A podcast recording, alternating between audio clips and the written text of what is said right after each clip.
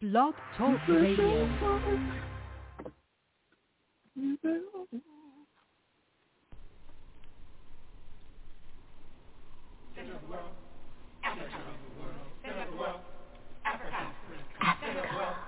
Africa, center of the world, latitude zero, longitude zero, planned by the Creator.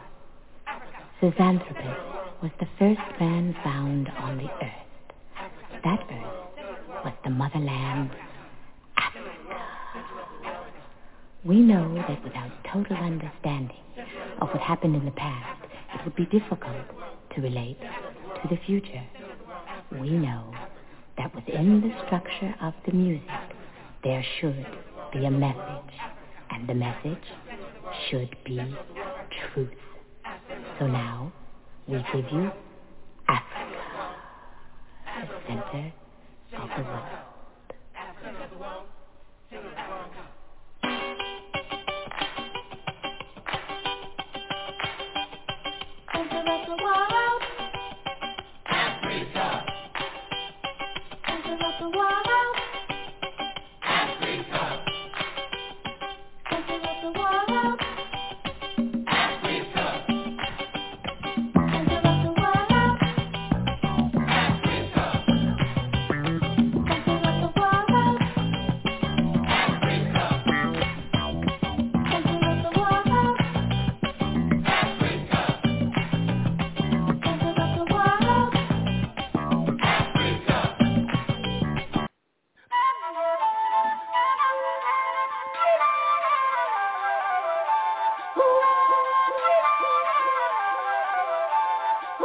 so vast, so great, the African embrace, the color of life, universal harmony. The earth supports our conscious effort for sustained humanity. Human beings human love on a spiritual tip. So vast, so great. The African embrace. Live beyond. Love beyond your skin to where you belong.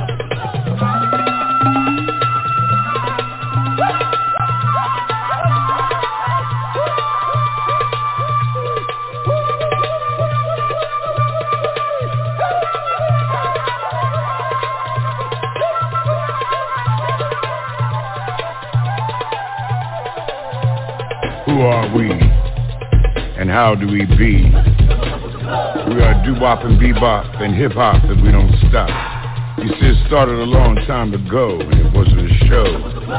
We gave birth to a style like a precocious child. Feeling the passion for life, erasing away all the strife. Telling our tales with verbal mail, putting honey on the blade, creating language to persuade. Share who we've always been. Always a blessing, never a sin. We are doo-wop and bebop and hip-hop and we don't stop. Our mother gave birth to everyone on earth. So we echo her call. And always walk tall. Cause we're hip to the world, so we create black pearls. That everyone can wear. That everyone can share. We can't live in despair. So we shine everywhere. On and on. On and. On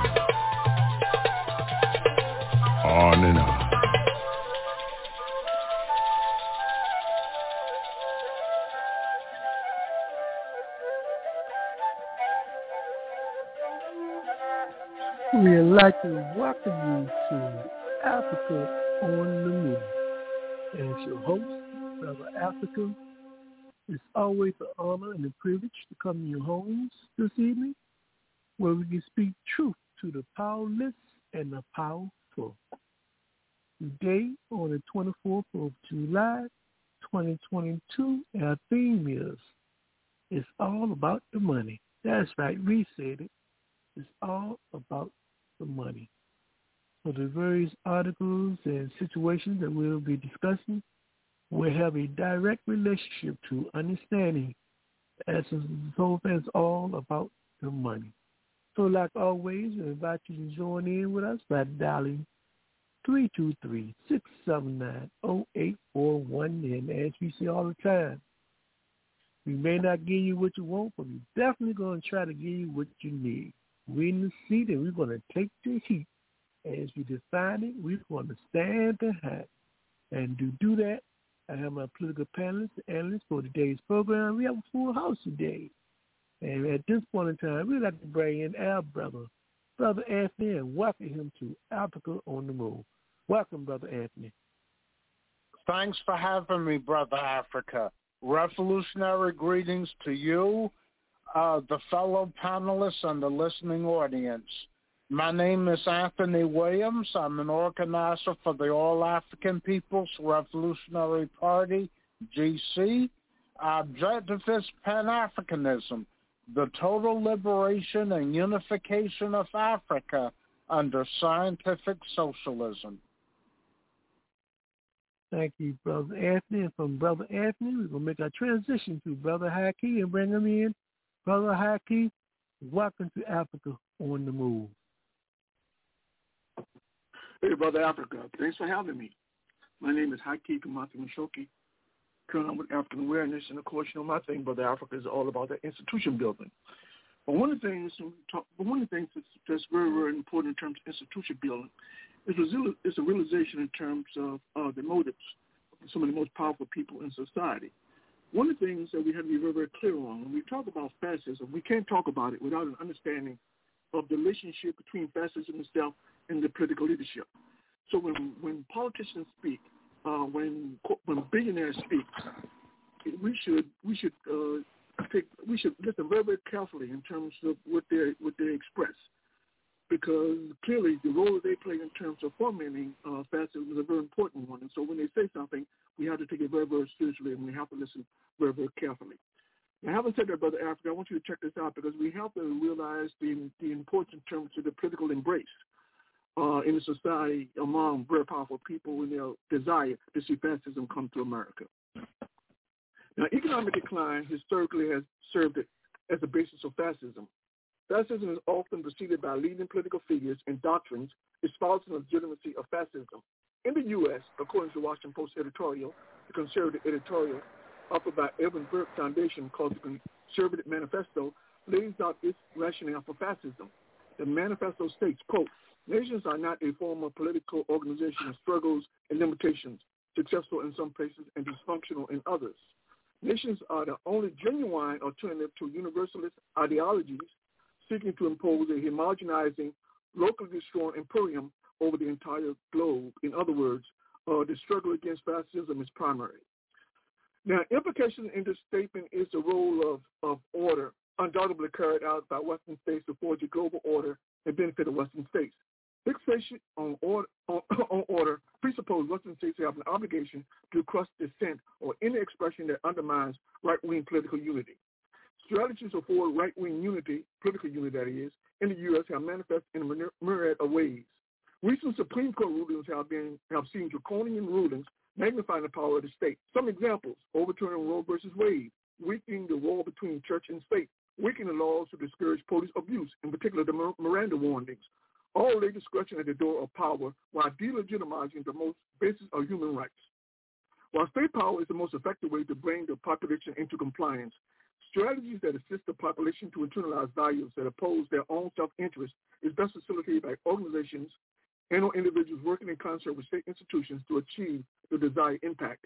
Laura Ingraham, for example, texts Trump during the January 6th insurrection, imploring him to end the insurrection, not because it threatens democracy, but because it reveals the underbelly of the political system in terms of both corruption and duplicity. Ingraham reasoned, quote, if the insurrection persists, credibility of both Black Lives Matter and Antifa will be magnified, end quote, threatening the economic and political interests of the ruling, ruling class. Now, maintaining the facade of white unity across class lines is the indispensable strategy of fascism. While Congress pretends to be interested in the day-to-day challenges of working and of poor white people, by engaging in misdirection, critical race theory, 1619, uh, etc., the more effective strategy is the use of political figures on the ground employing groups to stand up for white rights. While individuals like Margaret Taylor Greene, Lauren Boebert, and Jim Jordan are optimistic as they come, Barry Loudermilk a Republican out of Georgia, took the opportunism a step further by actually engaging in behavior that's conspiratorial. Providing a tool, providing a tool to insurrectionists the day before the January 6th insurrection provided a strategic picture of the Capitol layout. Promoting himself as down for the people, specifically white people, his action established a precedent which suggests right-wing political figures' actions are in line with the interests of white people. Now, without question, economic decline in the U.S. is probable. This decline is exacerbated by Federal Reserve ending the money printing. Federal Reserve currently removes 47.5 billion from circulation, which will rise to 90 billion by the summer's end. This reduction of money in the system will result in more corporate borrowing, decline in stock and treasury purchases, given the fact that inflation cuts into to yields, and decrease in foreign investment. These concerns are evident in lieu of inflation rates well beyond 9%. Excessive, excessive inflation levels have negatively impacted business activity, but not profits. Uh, what right do corporations have? corporations have the right to profit and direct the economy without repercussions. Arbitrarily inflating prices creates higher costs, thereby reducing demand for both labor and business expansion.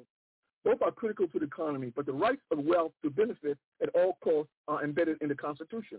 It is magnified in times of economic distress. And because fascism is a manifestation of economic decline, the privileges afforded corporations increases, not decreases, despite the negative impact on society and the economy generally. Business practices normally associated with prudent business practices are suspended in order to accommodate the worst kind of corporate corruption, all with government's consent. Now, business continue to discard economic principles have taken to arbitrarily inflating costs of both goods and services along with selling prices. This has resulted in profit margins, according to Mike Gonzalez, or profit margins that are unprecedented.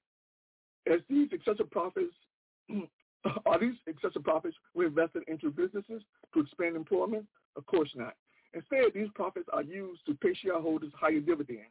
This business practice is justified under the guise most businesses see a deep recession on the horizon, and investing in production and employment will be foolish, according to these corporations. Ironically, economic decline does invite uncertainty. In 2017, a few examples. Evidence revealed the Department of Defense wasted tens of billions of dollars in search of technical weaponry created by contemplating exploding, exploding, exploding nuclear weapons on the moon to innovate superior weapons to counter foreign threats to Western domination. Global research reported documents reporting to show 10 years of viral pandemics planned between the years 2020 to 2030. Numerous documents are held by Doctors for Information out of Germany, Doctors for Truth out of Spain, and World Doctor Alliance, a consortium of physicians around the world, all concur with the dubious nature of COVID vaccines. Particularly problematic was this article by Naomi Wolf, which stated, quote, spike protein lipid nanoparticles does not stay in the injection site, but within 48 hours travel through the blood to the liver, spleen, adenoids, lymph nodes, and women's ovaries, end quote. When it was further revealed, side effects on Pfizer and Moderna vaccines included rashes, shingles, herpes-like conditions, a range of blistering conditions, early foreshadowing symptoms of, of monkeypox, clearly the interests of humanity are not being served. Interestingly enough, fascism does not concern itself with the interests of humanity. Political decisions are often crafted to facilitate the, the worst possible outcomes. Recently in the U.S., domestic terror prevention bill was voted down by all but one Republican. The bill would have empowered federal agencies to focus on white supremacist terror and identify white supremacists in law enforcement. Ostensibly, the bill was an attempt to counter the biggest threat confronting the country, but Republicans voted against it. Why? There is no doubt fascism cannot be carried out without foot soldiers. By creating political conditions favorable to fascism, then affording cover to those prone to carry out fascism, Republican officials perceive their actions to be in their own self-interest. Oddly enough, fascism as a system has not been successful in sustaining itself long term. The only success with fascism has been economic dislocation and needless killing of those earmarked by the state as the enemy. As right-wing political leaders continue to make the case African Jews, gays, Muslim people represent an existential threat by virtue of different, differentness, the challenge for African people and others is what preparations are being contemplated in lieu of the inevitable. And I close with that, Brother Africa. Thank you, Brother Haki. Next, we make our transition to the man with the master plan. Brother Moses, welcome to Africa on the Move. Thank you, thank you, Brother Africa, and greetings to everyone within the sound of my voice, especially the illustrious panelists. It's a pleasure and an honor to be among you. My name is Robert Andrew Moses. I've been in the struggle for scientific socialism from the moment I was introduced to Marxism during a government class back in my high school years, 1968. I call Marxism the race to cure racism. I bear witness that there's one God, Jesus, who is the author and finisher of my faith, and that Mao Zedong is his messenger for government. Fathers, help your children. We don't reverse correct verdicts. I'm pro-choice, and I vote. I believe women hold up half the skies. Therefore, I'm for the Equal Rights Amendment, ERAS. And the struggle continues to be to hold up the truth in, in, in space of all the lies and propaganda. And um, we have to get to the bottom line on all issues, including the January 9th issue, January 6th issue, rather, as a as one of the primary issues facing this country at this moment in time. And so I support the investigation, and I hope that the DOJ will respond with the indictments. Uh, I want to thank you for allowing me to be on the show, Brother Africa. Thank you. No problem, Brother Moses. You know we got your back because you got ours. We next will bring in our sister, Fannie Lou Hamer, who is sick and tired of being sick and tired. So we bring in our sister Eleanor, and we'd like to welcome her to Africa on the Move. Welcome, Sister Eleanor. Thank you, Brother Africa and fellow panelists. Uh, good evening to uh, my fellow panelists and to our listening audience here and abroad. And uh, I support Brother Moses. I hope this January 6th committee really gets down and brings uh, the uh, culprit to justice. And uh, look forward to this evening's show. And thank you so much for having me, Brother Africa. Thank you, Sister Eleanor. And go to, we have our own freedom fighter, our own revolutionary, our own Sobukwe. We pray to, pray to you by the name of Brother Maurice. We'd like to welcome him to Africa on the Move. Welcome, Brother Maurice. Thank you. Thank you, Brother Africa, again for having me here again tonight on this wonderful show, Africa on the Move. It's always a pleasure to be here with you and our fellow fellow panel, panelists. Again, my name is Brother Maurice. I am a organizer, uh, uh, a worker for the people, a supporter of AAPRPGC, and I'm also an organizer of PRSP, the Pan African Revolutionary Socialist Party. At, at this point, we in the seat taking the heat. We are taking the heat. Africa is on fire. Africans all over the world is on fire. We we are right now perishing, and the only solution is Pan Africanism at this point. Thank you for having me. Thank you, Brother Maurice. And right now, you listen to the host, Brother Africa. This is Africa on the Move. What we're going to do, we're going to pause for the call so we can take a revolutionary culture break.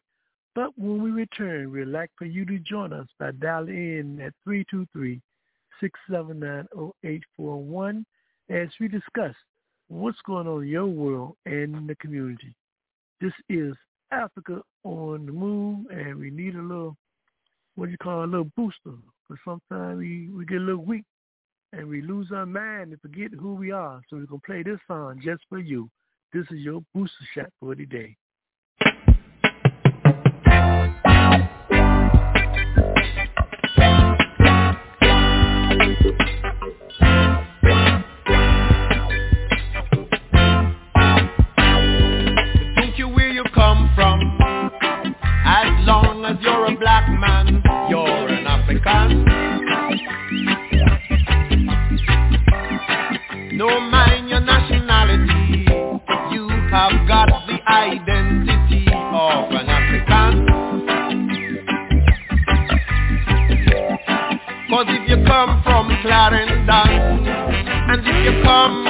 come from And if you come from Westmoreland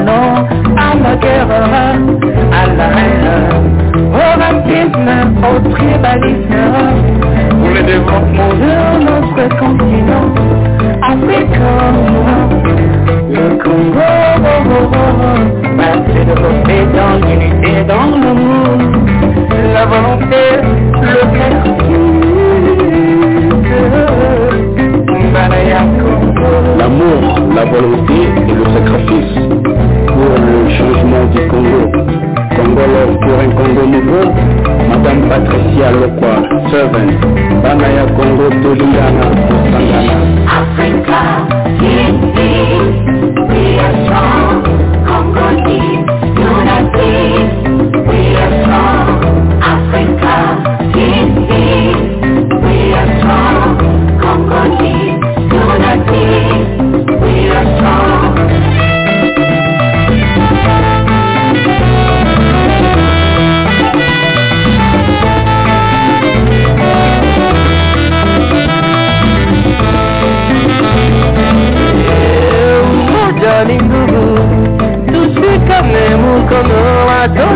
Afrika, watoto wa Kongo, tuache chuki, ubaguzi wa kabila, eh. Eh, tuungane, tupeane mawazo, ndio tutajenga nchi yetu Kongo, oh, oh, eh, eh. Tuepuke vita, tukatae vita, chuki na fitina, ili Kongo iende mbele. Na Afrika nzima, mama mama mama mama, eh, oh, nalelie mama, eh, We are strong, we are strong, Africa, Congo deep, unity,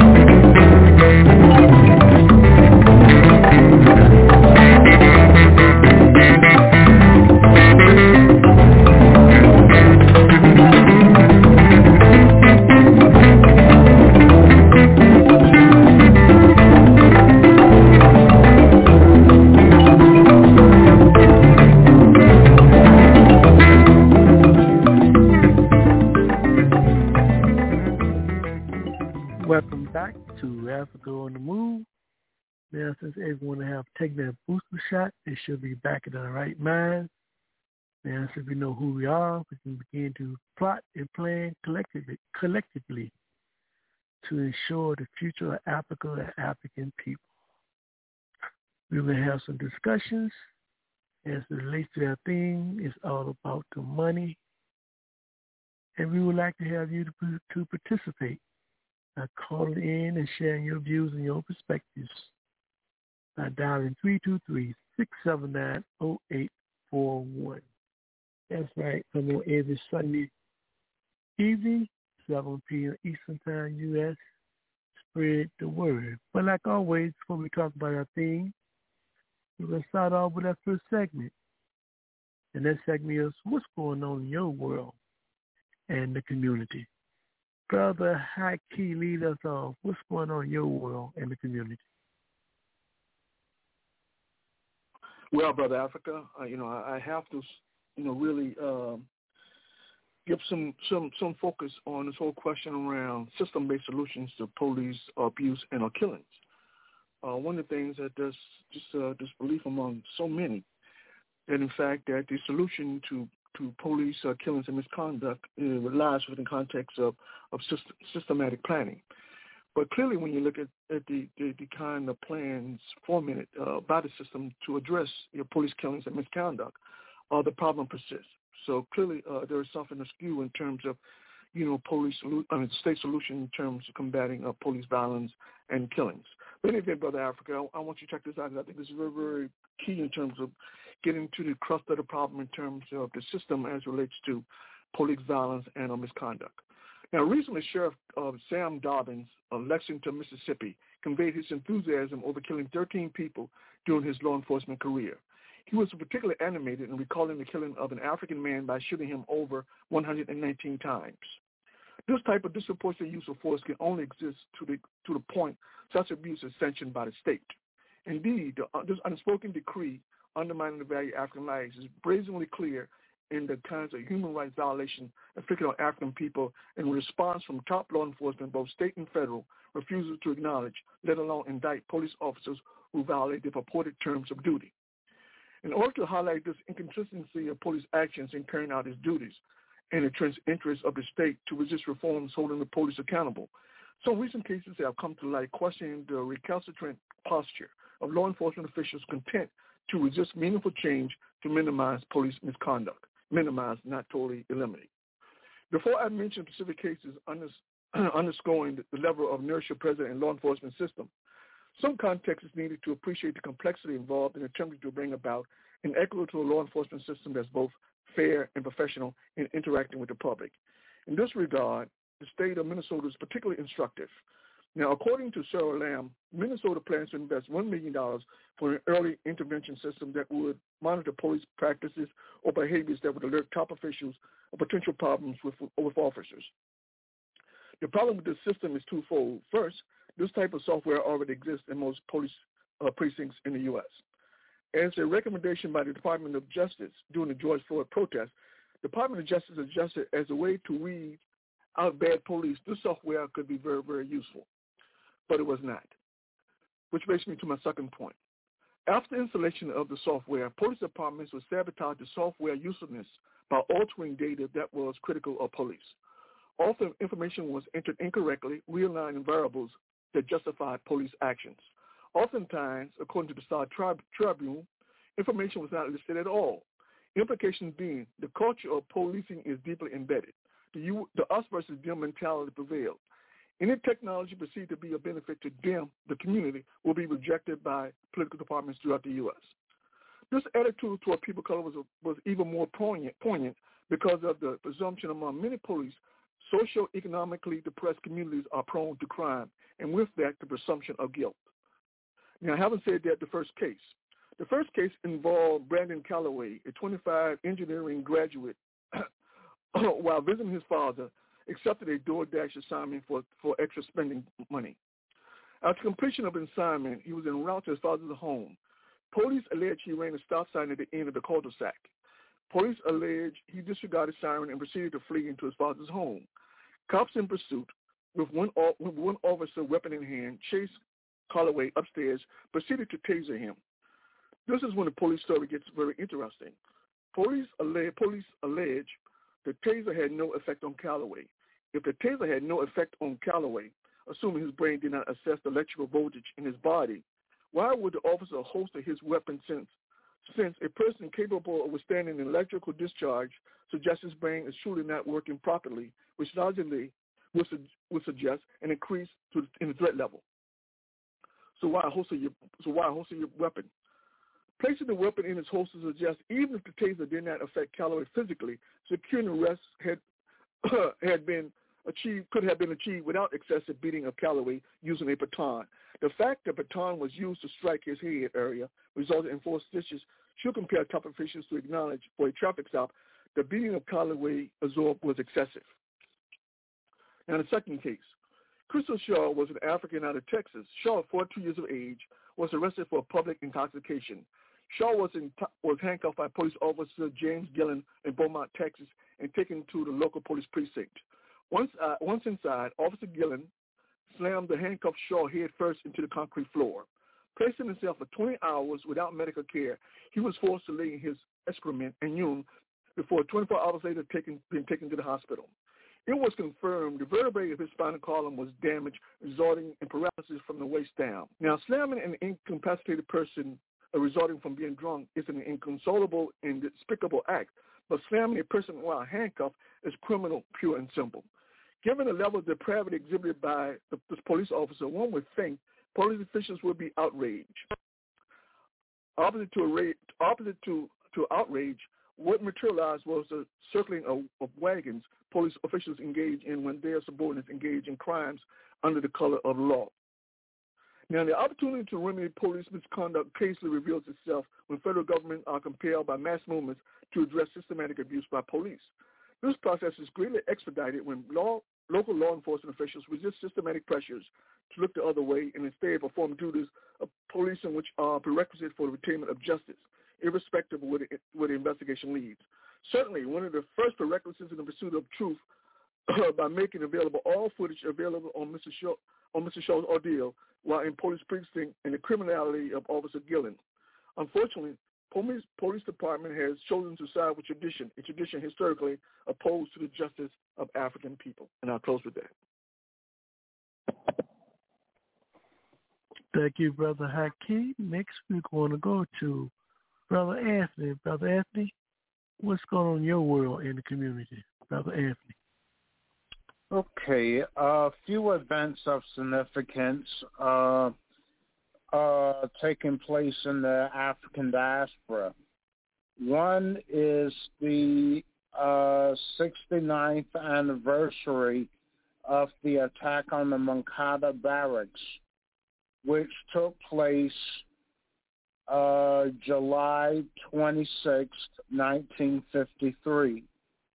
And this uh, attack on the Moncada, which was to make weapons available to the Cuban masses in Santiago de Cuba, was to sparked uh, the Revolutionary War that led to the uh, culmination of the Cuban Revolution on January 1st, 1959. Another event is the election of Gu- Gustavo Petro, uh, president-elect, and Francia Marquez, vice president-elect of Cuba. Uh, they're going to be sworn in on August 7th, 2022.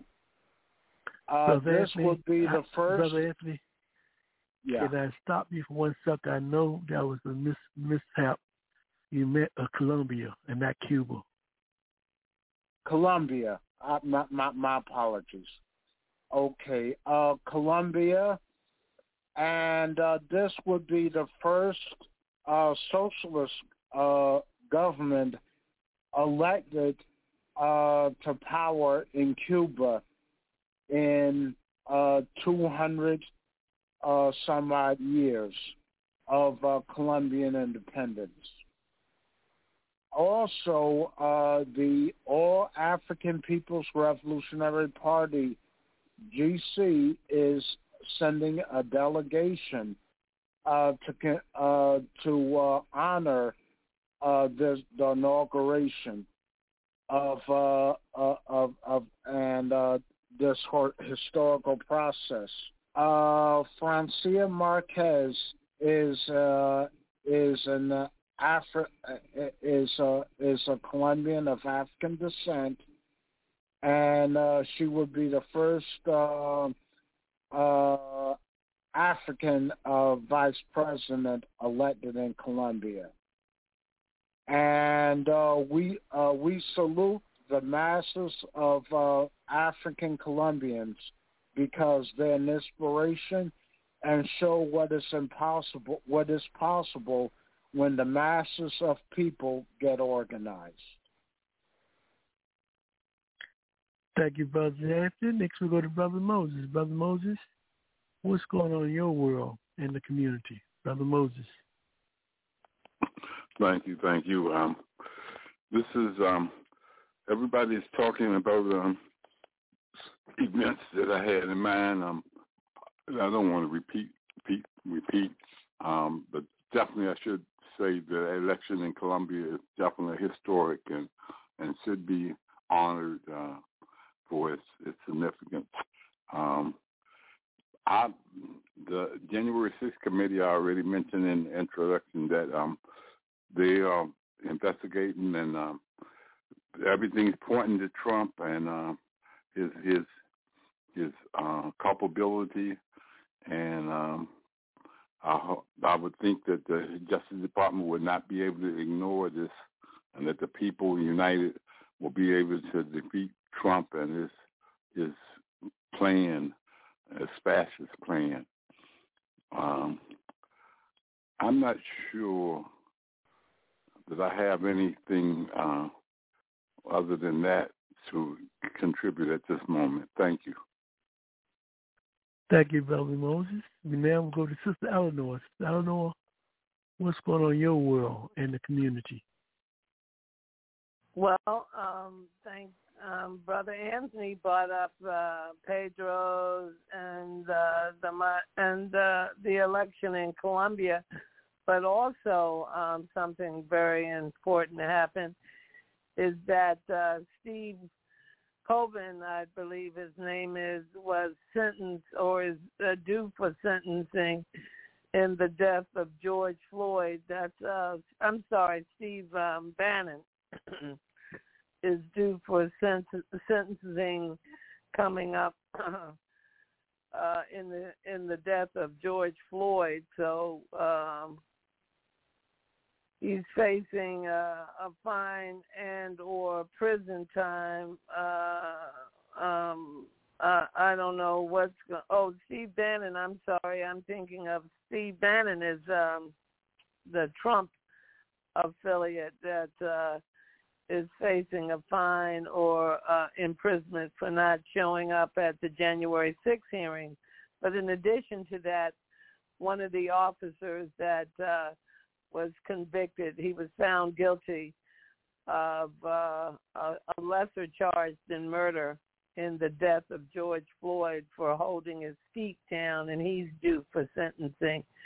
So we hope that uh, justice will be served and that he'll get an appropriate sentence. And we also hope that uh, even though Congress uh, doesn't have the authority of the police, uh, that uh, Steve Bannon will uh, be reckoned with in the fact that he has ignored uh, uh, he's ignored uh, his subpoenas. He just acts. He's he's uh, he's not responded, and we really need to get down to the bottom of this January uh, six insurgents. And uh, I'd like to mention that uh, Sri Lanka had a uh, uh, kind of a, a takeover of their government, but it was without violence. It wasn't led by any political party. And that's a country where one family seems to run the entire government. government. And uh, uh, is interested in, in how interesting how different what happened here in this country with the insurgents uh, by, by violent takeover of the U.S. Capitol, the U.S. government, and how in Sri Lanka they managed to have uh, the president leave the country, resign, leave the country, and the citizens to take over the presidential palace and the seat of government and not vandalize it, not defecate, not do any of these violent things, but to treat it like uh, the the treasure it was and operated more like a museum rather than vandalizing and the violence and the death that we saw in this country on January 6th. So we'll see where we go from there. But we had just one political example that came up last week. Sri Lanka president, once again, not to be redundant, president's gone, and uh, uh, there's a new one put in in his place, but the people aren't particularly satisfied with him because he seems to be a puppet of the previous president's uh, uh, cottage industry, which was the nation of Sri Lanka. The middle class got fed up because they couldn't have access to their daily luxuries such as gasoline or their things they need like coffee and gas and things like that. But here, um, we continue to see uh, police violence uh, uh, across the nation. We continue to see the increasing militarization of the police in this country, and we continue to see uh, the codification, people uh, trying to make a law for everything. And the real, the real thing we need at this time is just uh, uh, a, a revolution to organize the people and to prepare for the upcoming election in November and to make sure people are registered to vote and take action. Thanks, Brother Africa, once again for having me. And that's it for what's going on immediately in my in world. your world. Thank you, my sister. Next, we're going to our brother Maurice. Come and talk to us, brother Maurice. What's going on in your world and the community?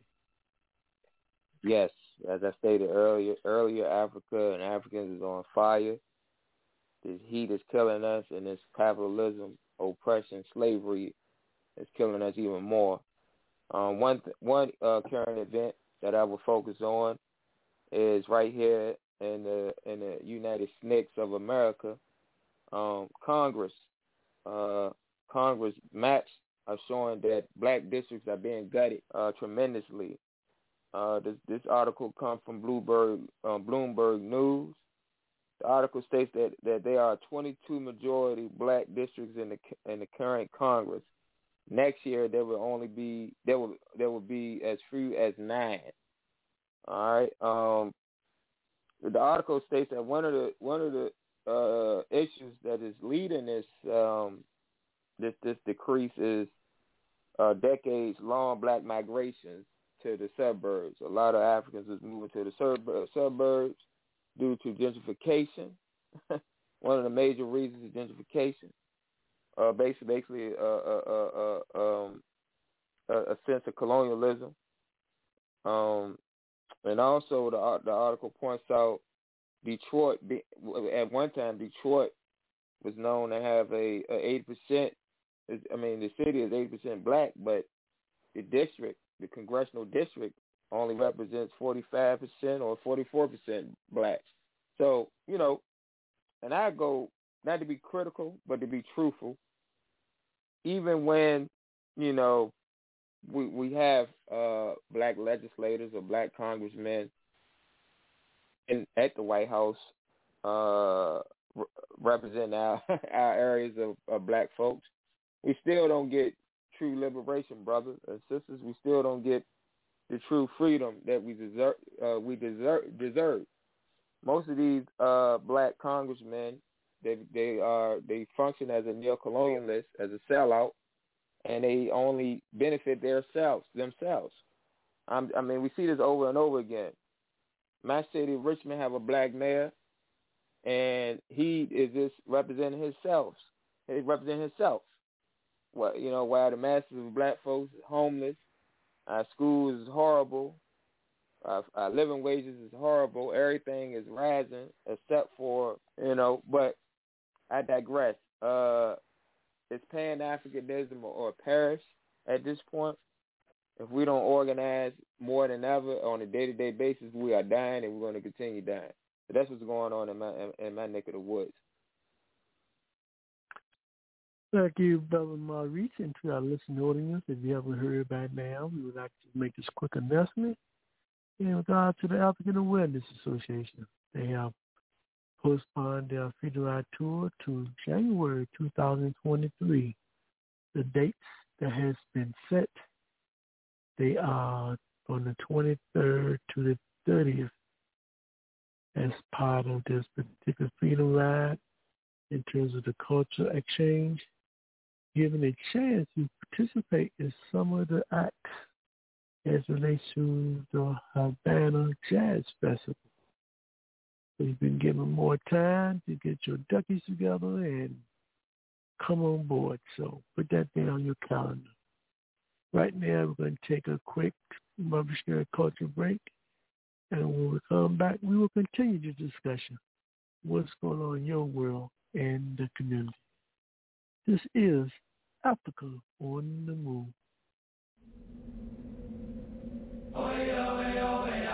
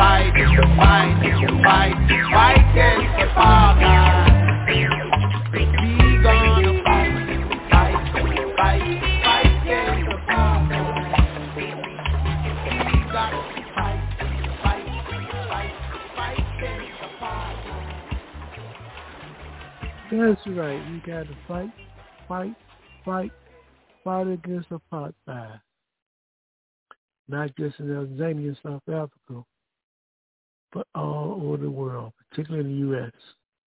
Being documented the U.S. as being the first apartheid state in the world. We must do that. We must do it in the organized conscious faction.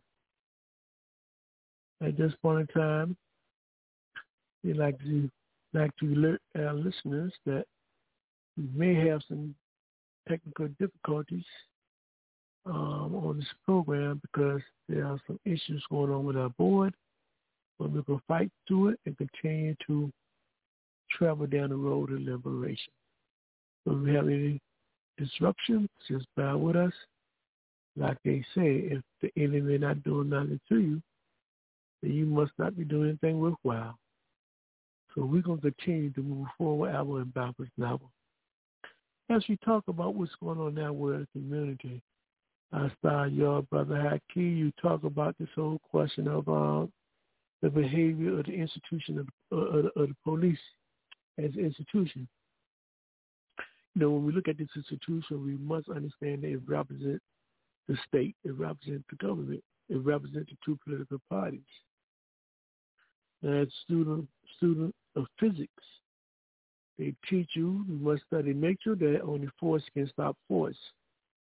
Comes if we get tired of seeing all of this uh, um, terrorism going on against our people, and at some point in time we must match it or create the climate where we must be the means, have the means to force this behavior to stop. Until then, Brother Haki, it will continue to go on. There's no accident that um, there's a deliberate attempt to just utilize and terrorize our people with the approval of the state, the U.S. government, and all of its various institutions, i.e. Democratic Republican Party, etc. But Brother Haki, talk to our people. How do we put an end to this? What's your take on how do we put an end to this, this, this terrorism against African people home and abroad? Uh, you, you, you're right, brother Africa. Uh, you know, um, barring you know mass organization, you can't stop it. I think one of the things we have to fundamentally understand, you know, we keep thinking that police are here to protect and serve. That's not their function. As you alluded to, their function is to protect the apparatus of the state, in particular to protect uh, property of the wealthy. That is their function. In that context, those individuals who don't have anything worth protecting uh, uh, actually uh, uh represent a, a, a existential threat to the system at large. And this is the fundamental thing that we have to understand you know, but in terms of being, you know, uh, you know, oppressed nationalities or, or poor people or uh, or or or, um, or, or, or, or, or homeless people or whatever status you want to attribute to people without capital. As far as the cops are concerned, you uh, you you constitute an existential threat because essentially what's happening is that they understand that by virtue of poverty, by the virtue of being indigent, by the virtue of not having access to those things that you need, that the that the potential, or at least the tendency of, among people, is to do what they, do whatever they have to do in order to get those material things they need to survive. They understand that. In that context, it means that in your attempt to get those things that you need, you got to get them from somewhere. Those things have to come from the powerful. Well, the police role is to make sure to stop you from getting those things from the powerful. So I hope that makes sense to people in terms of the, the philosophy behind behind the cops. See, lot, until we understand fundamentally, you know, that you know when we talk about we're at war, uh, it's important people understand that we are at war. It's just not it's just not some type of it's just not some type of cliche that we we express for the purpose of, of, of simply expressing it. We are at war. In the context of the capitalist system, uh, the capitalists have something to protect, that is wealth and status. Well, how do you protect the wealth and status? Well, you protect it from those who don't have. It's very, very simple. So what? Of course, they're not going to do it themselves. So who do they use in terms of protecting their wealth and status? It's the police. You know, recently, you know, uh, uh recently uh, during the the uh, the, uh, the committee hearings on the January 6th, it was very interesting. They had this this this individual, uh, this this politician out of Missouri called uh, named Josh Hawley, now, this guy, you know, during the time of this insurrection, he gave the he gave threw up his fist like, "Yeah, I support what you're doing." But the moment these guys attempted to break down, to break down the, you know, break into the White House, he fled. I mean, he ran like crazy. I mean, he's, clearly he's got to be the fastest white guy in the United States. I mean, he ran like crazy. So I think, see, he he fundamentally understands, you know, without the protection of the police, that, this, that the, the, the, the, the ruling class are in jeopardy. He understands that because fundamentally what happened was that those people, irrespective of the police being there, they were adamant that they're going to get to the White House and get to the people that they, they perceived as the enemy and do something with them. Well, once they started threatening that capital and started breaking down those barriers, he fled. The police were no longer there to protect him.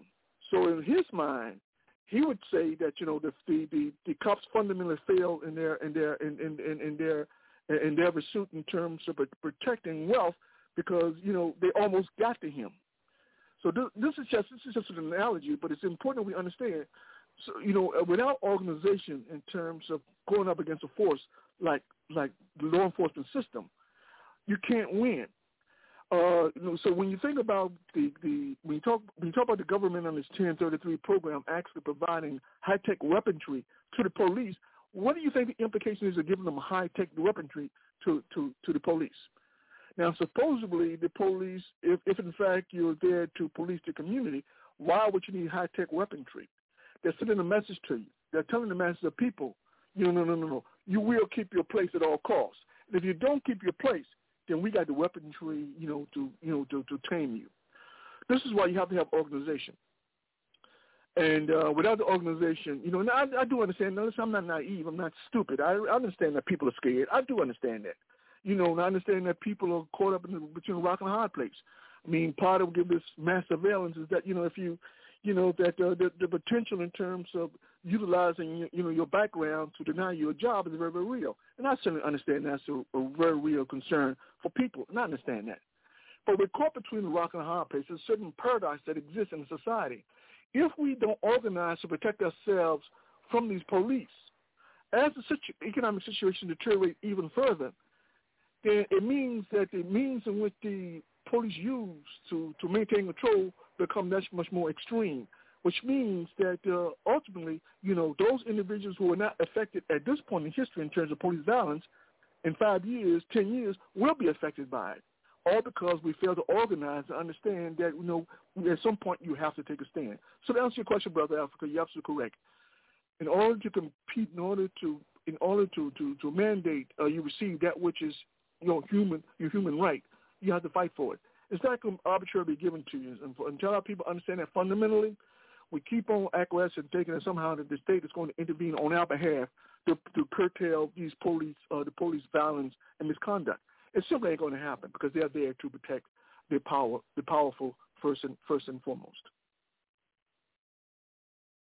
Brother Anthony, you know, when you look at the history or the origin of the so-called concept of developing this thing we call a policeman, you also understand that it came out of this concept we call slave patrol, whose jobs were to round up and keep slaves, capture slaves, and not to enforce law and order, but to enforce social control. Given the fact is that history is a continuation today, what do you say to the people in terms of how do we stop this continuation of terrorism, terrorizing uh, African people here in the by using this institution that they call law enforcement? Uh, we have to be organized, as Brother Haki correctly pointed out. Uh, organization is actually critical because our enemy, the enemy we're dealing with is systemic. Uh, police repression is is systemic. It is not. Uh, it does not fall on any one individual. And the only way you can defeat uh, systemic oppression is through permanent organization. And that's something we have to understand.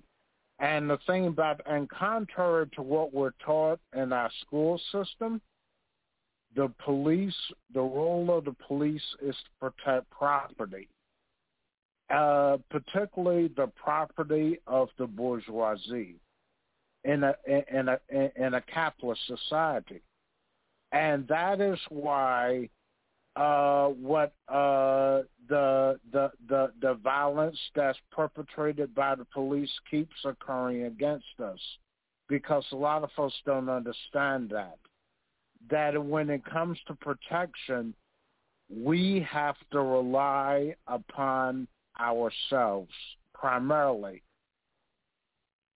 allies secondarily just like in the days of chattel slavery. Uh, you know, uh, and uh, and uh, uh, uh, during the days of chattel slavery, we were somewhat clearer on who uh, uh, on who the enemy was. We realized that the police don't give a damn about us, but uh, with uh, desegregation and integration, we've lost uh, awareness of that fact. And uh, and uh, the only way we uh, we, we have to organize ourselves for our own protection and to seize political power. And also, I want to respond briefly to uh, to Brother Maurice's observation about uh, you know about our uh, elected officials or appointed officials, depending on the political office. They represent the Democratic Republican uh, duopoly, which represents the interests of the ruling class only. They could care less about the masses of working Africans and indigenous people or uh, or uh, immigrants. And uh, we have to form our own political organization. And we have to be organized in order to elect people that are accountable to us. And uh, let's see, and historically, whenever we're dispersed or scattered, we have less political power than if we're concentrated and organized. And that is why we don't have uh, political power, real political power today, because we're getting more dispersed with gentrification and uh, and, and what have you. So we have so permanent organization is the only solution to our problem. Thank you, Brother Anthony. Brother, Brother Moses, when we talk about the law enforcement as an institution, from your perspective, what are they enforcing? Brother Moses? Yes, for Brother Moses. From your perspective, when you talk about law enforcement, many people ask the question, when the hell are they enforcing? How do you yeah, do the that? property laws.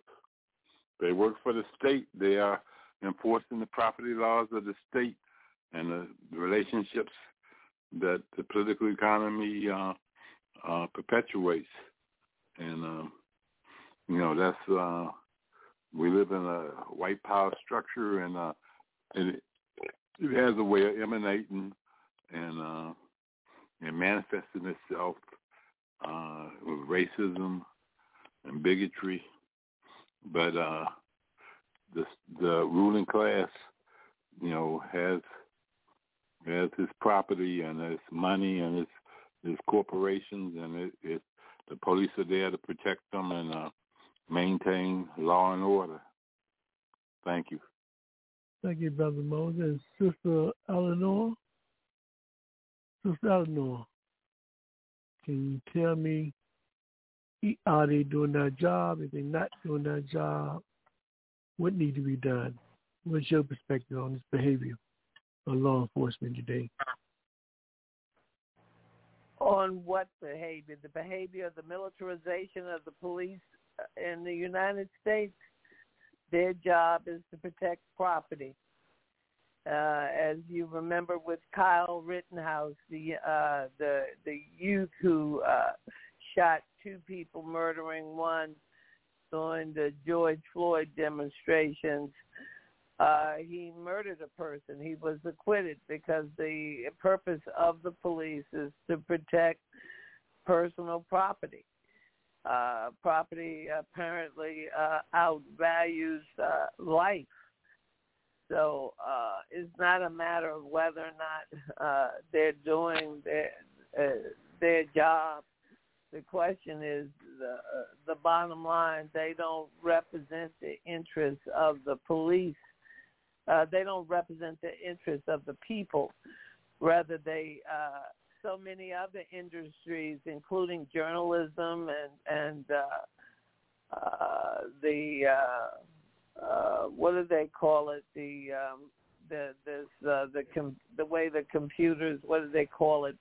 I I can't think of the word I'm thinking of with the media the way it controls these young people and has them going out shooting people and they let them look at it over and over again on the computer so that it affects Subliminal seduction? the, the what did you call it? no subliminal seduction Subliminal seduction? is something but there, a subliminal seduction is it implies that is that is unconscious But these people that are looking at this uh, at their computers, reading that they're heroes when they take people's lives out.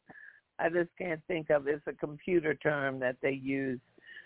But um, the reality is is that uh, the the police, as um, I mentioned, the uh, uh, the 31st con- congressional district in Texas a few weeks ago, when a woman named Flores, Mayra Flores, was elected. The police, uh, in theory, working they are working class people, but as in the 34th district, most middle class work, jobs are police jobs, whether they're the sheriff or whether they're border patrol or whether they're any number of different police forces, similar to D.C., where the nation's capital, where they have the Capitol Police, they have the secret police, they have the Metropolitan Police, they have the Park Police. So, so uh, uh, in terms of it being a working class job that you don't have to have a great deal of education. In many instances it only requires a high school diploma. It's a job for working class people but they don't serve the interests of the working class. Their job is to protect uh property. And obviously they failed to do that to even protect the state on January 6th so no, they're not doing an effective job, and they're not serving the interests of the of the people. So why are we paying these taxes for so-called protection if they're not doing this? It is another example well, we have of illusion, the taxation or representation. The, wealth, the wealthy don't pay taxes, so somebody's got to pay them, and that's the job of the people also we paid the taxes because, as you saw, Jeff Bezos didn't pay any taxes from uh, for several years, and it was published in the Washington Post. He had paid zero, and this is while he uh, he was uh, allegedly the wealthiest person in the world, if not amongst the top ten. So the, the wealthy aren't paying taxes, so somebody's got to support the infrastructure in the state, and that's the that's the people, the working class. We support the state, but there's so many um, things being run on the people. For example, we've all seen what happened in Afghanistan. We saw what happened in Iraq. We saw what what's happened uh, in in in in Laos and Cambodia and Vietnam. Now we're seeing what's going on between uh, Russia and and uh, and and uh, uh, Zelensky, and we're pretending that it's something different, that it's not a setup, you know, and we don't get uh, we don't even get factual news. You know, uh, we we're pretending that uh, uh, we're we're depriving people of food when we know the U.S. wants to stop the Russians from having access to the Black Sea. We know that the Europeans want to have Russia be forced, as Africans are with the CFA note, to uh, sell their gas, oil, and other commodities as just that commodities. So we see the EU and the United States colluding and to marginalize the masses. So we see capitalism expanding in an incredible way. That there's no longer and any on real that note, state. Sister Eleanor, you ask There's you no to real hold state on for a second. allegiance. Actually, hold on for a second, and let's bring in our brother Maurice and see what he has to say. What do you have to say? Hearing all the things you heard about the role of the state, the role about the, the institution of law enforcement, and as a youth, um, can anyone convince you that they are your friend, brother Maurice? Oh no no no no no way, Jose, my friend. that's that's that's that's funny. That's very comical. Um, no man, these people are doing their job. Their job is to serve the interests of of of the capitalists, of the ra- racists, the fascists. This is this is what they what they're doing. Um, just want to uh, make a response to a brief comment uh, by Sister Eleanor about January 6th that police were supposed to protect uh, the capital of America against against uh, these uh, rioters, these disruptors, or uh, or these uh, racists, if you will. Um, no, they participated with them. You know, they're a part of them. Um, you know, we we everybody, all of the panelists who went before me got it right. You know, their their job is to protect property, which you know, pro- property, property and, and land. That's what the capitalist feeds off of. You know, we at once African people, we was considered as their property. When we ran away from the plantation, the slave patrol what job was to bring us back to get harsher treatment, harsher uh, lashing, get a certain amount of lashings, or get hung, lynched, or what uh, what have you, get a foot amputated, whatever you have you want to frame it. That was their job. Their job is to keep this system going. So this is the this, these people are not my friend. And uh, as the movie, uh, uh, uh, man, it was a no, it was a lyric. I'm sorry, by Ice Cube. He said the black cop showing out for the white cop. You got black cops going in here doing a a, a, a hell of a more dam- damage to their people than a damn white cop. So, yeah, I, I'm I'm I'm not naive to the fact that these people are not doing the job. They're doing exactly what what they're instructed to do, what they're trained to do. Capitalism is built off violence. It's built off war, war after war after war. They're trying to uh, take over this world. We did a show prior before explaining how the United States of America, the Western imperialist powers, want to take over this world.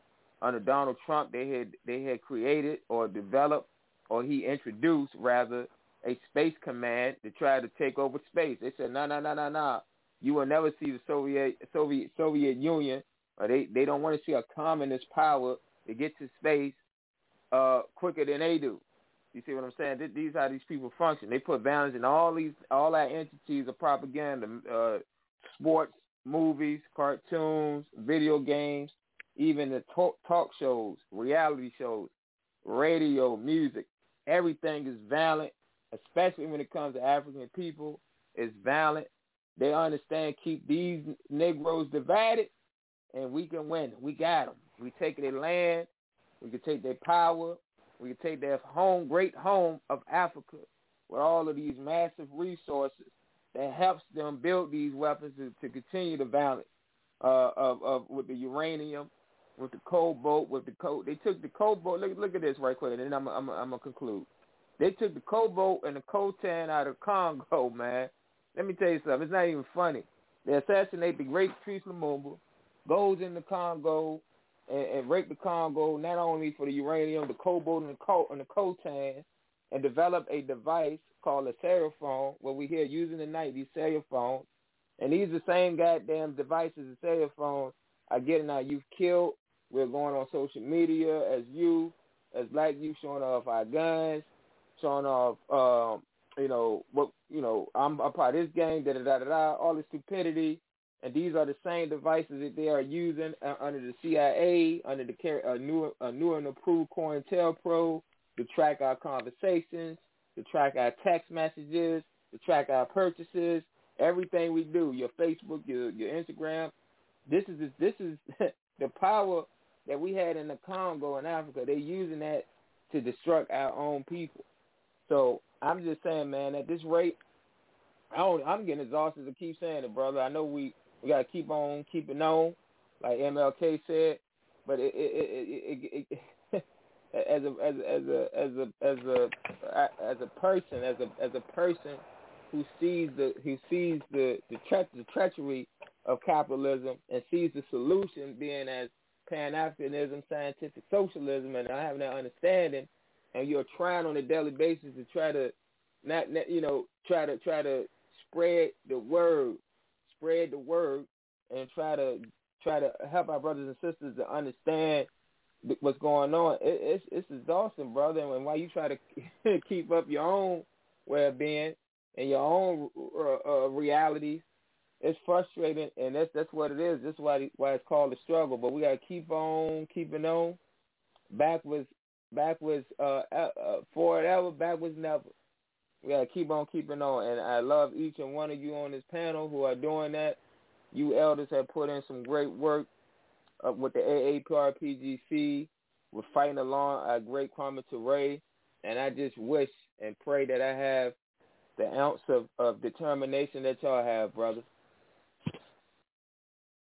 And thank you, my brother. What we're going to do right now before we go to our station break panelists, Brother Haki, I think you spoke earlier um, through your dissertation uh, about one example, and for all my panelists, if you happened to see last week on the so-called so-called nightly news on one of major media news station, they were showing an incident. I can't think of the name of the state, but Brother Haki spoke to it about the brother was laying on the ground with his hands in the back, and they were trying to so-called, I guess, arrest him, but the cop just took out his gun and shot him in the back of the head and blew his brains out. Now, when you saw that, I'm just real curious in terms of what was your initial reaction to watching that scenery, um, Brother Haki? And I thought it'd be interesting that seemed like a camera was already there to to make sure it be recorded and shown and shown to the rest of the world. Um, what's the real message behind that, Brother Haki? Well, I, I think the message is that uh, the system wants us to realize that the cops can kill us with impunity. In other words, uh, it wants to facilitate as much fear in, in the hearts and minds of African people as possible. Uh, I think for the system, that's key because when you look at the terms of history of struggle, African people have always been the forefront in terms of trying to make us more just and more humane society. Uh, certainly, when you look at the history of African people in society, we, we were compelled uh, to fight for humanity because, after all, if it wasn't for the fight for humanity, there's no way conceivable we would have survived the atrocities that we were confronted with in terms of in terms of chattel slavery. So clearly, people in positions of power understand that fundamentally. So when they so when the young so when young brother was shot in the back of the head, I wasn't surprised at all. Uh, was I surprised that uh, that were, that the the system, that particularly the uh, police department, uh, involved? Uh, was I surprised that they would that they would uh, they would not uh, pursue charges against this individual? No, I wasn't surprised at all. It's par for the course. Uh, at this point in history, I think if African people haven't figured that one out, I just don't know what to say. Uh, I mean, clearly, uh, the whole point is that you know almost anything can be justified as long as the killing is directed toward African people. Uh, one of the things uh, I think is very, very clever on the part of, the police and profession, if you can call it a profession, one of the very clever aspects of it is that you know when they when they when they kill white people, um, norm is there's great justification in terms of the killing of white white people. They had weapons. Uh, they had the uh, cop in a precarious position, so the so the cop had had to shoot him. Well, with African people, uh, it doesn't matter what the situation is. I mean, you can be walking down the street like Laquan McDonald, just walking down the street, shoot him, bang, no problem. Uh, the brother on the on the ground, you know, uh, got him down on the ground, pull out your weapon, shoot him in the back of the head, bang, no problem. They all understand fundamentally that the system has their back. And all they have to say, Brother Africa, in most instances is that I felt threat. That's all they have to say. It's such a joke. Even the cops have to laugh about that one because they know it's a joke. Uh, but it's incumbent upon us as a people to fundamentally understand, you know, that this threat uh, diminishes us all. And for us, for too many of us think that, well, I'm not a criminal. It doesn't apply to me. Well, in the case of the young brother, uh, the young brother, you know, that I talked about earlier, the young brother who was an engineering student, that brother was far from a thug. He wasn't a thug. That brother was an engineer student. I mean, he was a graduate of engineering. This brother wasn't dumb. I mean, he was very, very bright. And uh, it didn't stop the cops from beating the hell out of him with a baton. In other words, the rights of African people are never respected in society. And we have to fundamentally understand that our rights are not respected. And until we understand that, it's very difficult to form an organization to combat this. We have to, somehow we have to find within ourselves to understand that as much as we want to be part of America, as much as we keep saying, I'm American, I'm a black American, you know, you know, as much as we keep saying those kind of things, the, the political reality is that, you know, when you stop and look at the social economic conditions that, that determine our lives, our lifestyle in America, they're clear. The people in positions of power, people in positions of power, their position is very, very clear. You're not, a, you're not an American. They're very, very clear. So we have to, at some point, come to the realization that we understand that even though we were born here, that fundamentally It's, we're set aside in terms of you know uh, in terms of you know uh, uh, enjoying the, the fruits of, of, of this society. Despite the fact that we contribute scientifically, despite that we contribute in terms of physical labor, despite we contribute in terms of business expertise, in terms of making this country one of the greatest countries in the world, in terms of material access, despite all of that, we still perceived as outsiders. It's high time African people begin to understand that fundamental reality and begin to build for ourselves, protect our children, which is the future. But in order to do that, we have to rearrange the way we think. If we don't rearrange the way we think, that's no we can empower our youth because they get t- they they they're bombarded with TV 24 hours a day. So they get the message that their life isn't worth very much, that their being isn't capable of su- succeeding there very, very much. They get the message. It's incumbent upon us to create the conditions they get the opposite message, which says that we come from a great lineage. We we are, in fact, the, the alpha and omega of humanity. Uh, when you talk about rich science, you talk about education. Uh, when you talk about um, astrology, you talk about all those great things in terms of what makes the world great, African African people played a leading part in terms of the innovation of all of those things, mathematics, all of those things. So we have to teach our children. They have to fundamentally understand that. And so, so when so when they're confronted with racist narratives, they can probably say, "Bullshit! I understand my history. This is my history, and let me let me let me articulate it for you." You see, and that's when we begin to move as a people. But it takes organization. Now, people have to fundamentally understand that you know we're we're in we're in the struggle, but and because we're in the struggle, we have to fundamentally understand, you know, that we are at war. It's a very difficult concept for a lot of people to to internalize.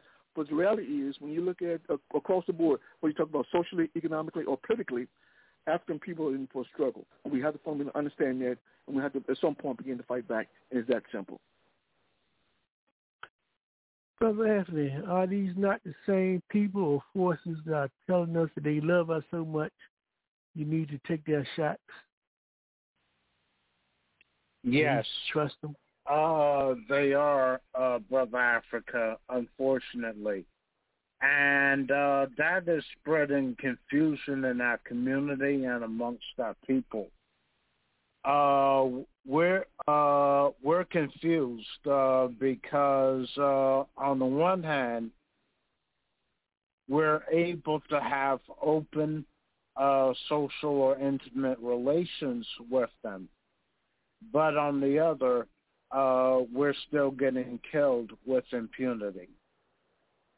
So we're getting uh, our youth, especially, are getting mixed messages, so to speak, and it's on us to who, uh, who uh, those of us who understand our history uh, to convey to convey the truth to our people, especially our youth, that uh, that uh, that that that that that the uh, that the police are not our friends, uh, and that uh, not all police are in the same category. Uh, uh, uh you know, uh, at the same extreme.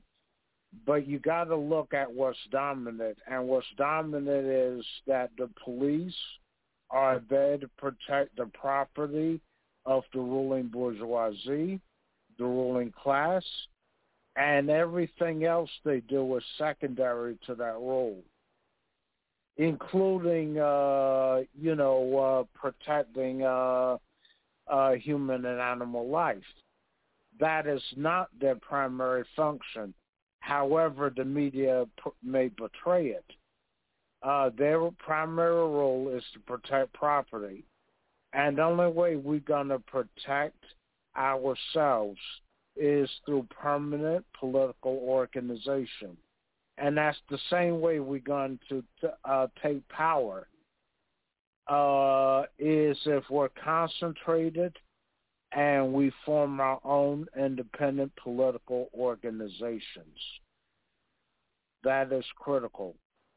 And uh, those who understand this uh, however uh, tiring and frustrating it gets at times, we have to continue to spread the word among the masses of our people.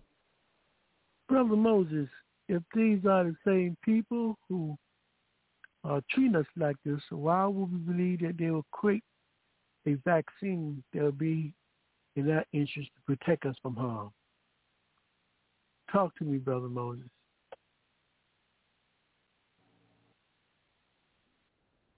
Who are you talking to, Why- Brother Moses or me? Brother, Brother Moses, we talking to Brother Moses. Let me bring him in. Brother Moses, the mic is yours. Yeah, we have a lot of people in the world with a lot of interests. Uh, it's fundamentally divided into classes: uh, the, the ruling and the middle and the and the lower. And uh, each one of these interests is, is not always. Everybody's not always true to their their class in terms of advocating for their own class interests. Uh, sometimes we find the working class advocating better defenders of the bourgeoisie than the bourgeoisie itself.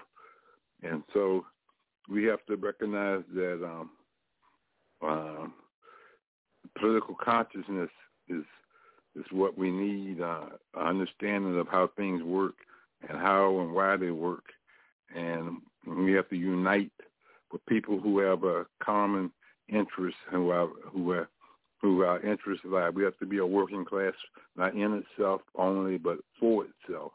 A working class for itself, which means we have to be organized as a people to to deal with the the powers that be, the ruling class, and the state.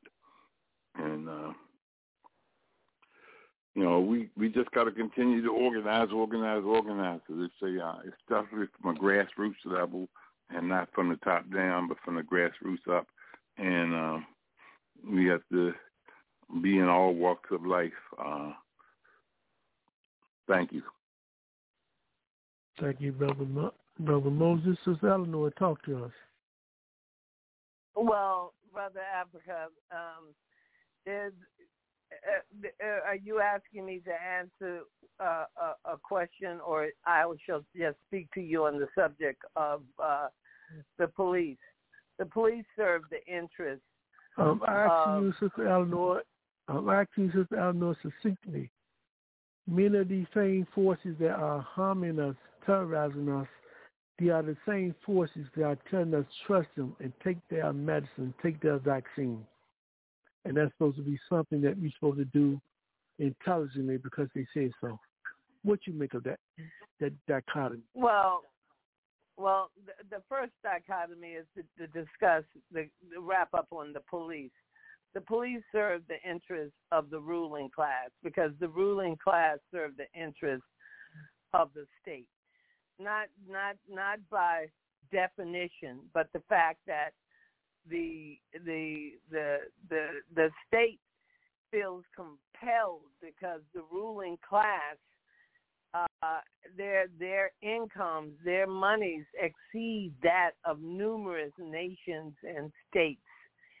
And the word I was looking for earlier is social media. Subliminal. It's in your face. Social media is uh, the the the racist murderer in Buffalo, the the the the racist murderer in South Texas. These people are reading from the same social media platform, but it's not shut down because it's not attracting a, a, uh, attacking the ruling class. It's attacking the working class. And brother, uh, one of the analysts, Brother Moses, just talked about the middle class, the lower class, the this and that. That is the working class. So we need to be clear on that. So often, the the working class can't define itself. If you have a job and you depend on that job for an income, you're a part of the working class. And I say that frequently on on this platform that if you have a paycheck coming in, you are a part of the working class. And in terms of what's happened to the voting districts, the voting districts have been taken away because the Republican controlled states annexed them because every 10 years the, the voting districts are redrawn and they've drawn voting districts out of existence in Alabama, in Mississippi, even in Louisiana.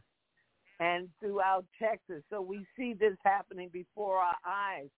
We saw, and I constantly repeat that 39 states since November 2020 has taken away and passed voter restriction laws. And there and this began with the redistricting. And and there are many reforms and not all reforms are good, but one that was hard fought for with our lives, blood, sweat and tears was the right to vote in this country. Because we were denied that for so long and now they're taking it away from us again. So we we whether or not and how you handle medicine, the U.S. has the the worst uh, medical track record in the developed world. So you know, uh, you're talking about whether or not to take the vaccine. The vaccine we do need to stand firm with because this isn't a U.S. epidemic; it's a pandemic and it's affecting the entire world. Now, Cuba developed its own vaccine and was able to share it with Venezuela, Vietnam, and other countries. But the only remedy we had here was Pfizer and Moderna.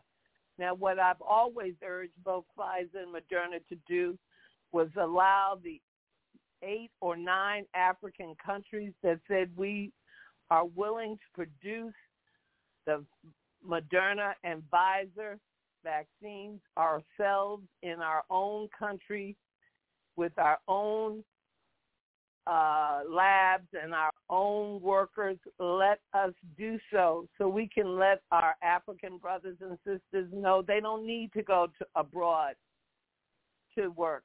They don't need to leave Africa to go to the West to work. They can do it right where they stand in South Africa in Senegal, in Nigeria, in Egypt, you know, in Kenya, in Morocco, you know, and, and, and so I stand firmly with those brothers and sisters in their need to be able to have proprietary rights to produce the Moderna and the Pfizer vaccine because it's science and it's the best thing we've got working.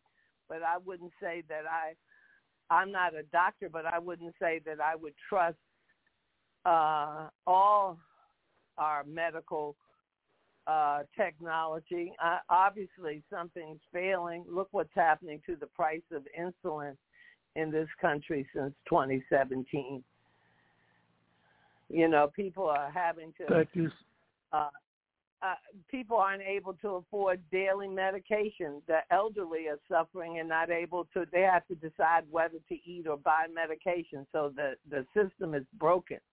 Our healthcare system is broken. But the reality is, to sum up, Brother Africa, the police are becoming more and more militarized, like an army, and they have been taught to fight in urban warfare since the war in Iraq in the early 90s and uh, they are not the friend of the people.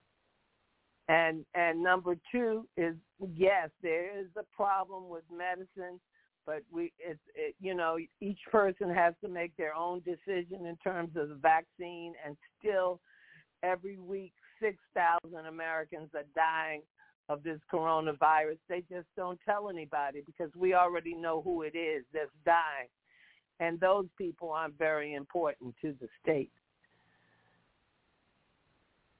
Brother and three, you the dis- Brother Maurice, you heard the discussion. Your final thoughts on this? Yes. Um, well, the United States of America have a history, a medical history of uh, that's not in the favor of African people, and um, you know, I know it was an African sister, uh, Dr. Kiz Kizzmekia Corbett, who was behind on on on I think the Moderna vaccine. Um, she she was the brains behind put working with uh, Anthony uh, Fauci with this um, vaccine, and I know that Arthur Ashe, tennis player, when he was trying fighting for his life before he succumbed to you know AIDS, he had reached out to Dr. Anthony Fauci as one of his doctors. He saw some trust. But I digress, man. Um, you we have to do. All, all I can say is do do your research. Do his research. Do do your research as much as possible to um you know to determine what is best for you. Um, learn the history of of the medical history. Um, you know, United States of America dealing with Africans. Like I said, it is not definitely ain't had our best interests at heart. You know, um, and this pharmaceutical this pharma, pharmaceutical industry is based off capitalism itself. They rather give you a prescription to keep you coming or coming. It's like it's like it's no different than street uh, pharmaceuticals. When you got to keep going to get a hit of crack cocaine, or when you got to keep getting that hit of whatever drug to keep you in your mind to keep you going or to to to to, to attack that hat.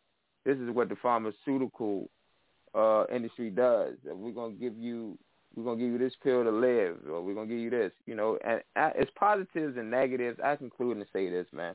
It's positives and negatives in anything, and it, it, believe it or not, it is some. You know, it may be some positives and uh Western um, medication, but you got to understand what those positives positives are, and you got to also understand what the what these damn negatives are when you're dealing with these uh, with these medications.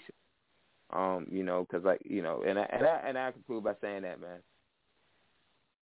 Thank you, my brother. We're going to take a pause for the calls. When we come back, we will open up to our article articles tonight. Actually, it be our first article uh, geared towards addressing our theme. This will be the first part of a two-part series.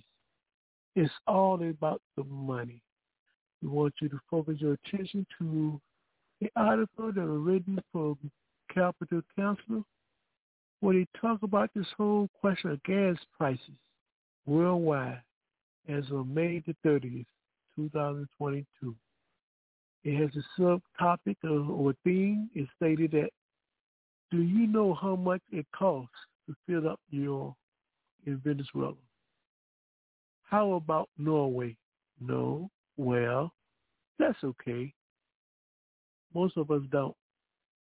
But if you're curious, we got to cover where we made a concise list of gas prices around the world, all the relevant answers. We're going to have y'all take on this particular article, which I found really in- interesting, and definitely definitely comes under that theme today, which is all about the money. We will have a discussion discussion on this article when we return. This is Africa on the Move.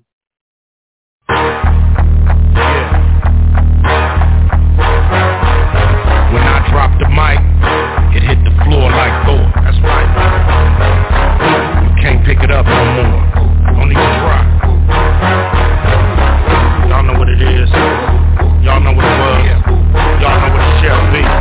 Get smart for the shit start. Before it get dark. Before they hit you with the pitchfork. Better crip walk. Crip this is real talk. Smoke kush, ambush, then we peel off. Niggas still rolling with the wheels off. Always looking out for the crisscross. I'm a bigger boss than Rick Ross. Always winning, nigga get lost. It's the warlord, bring the voodoo.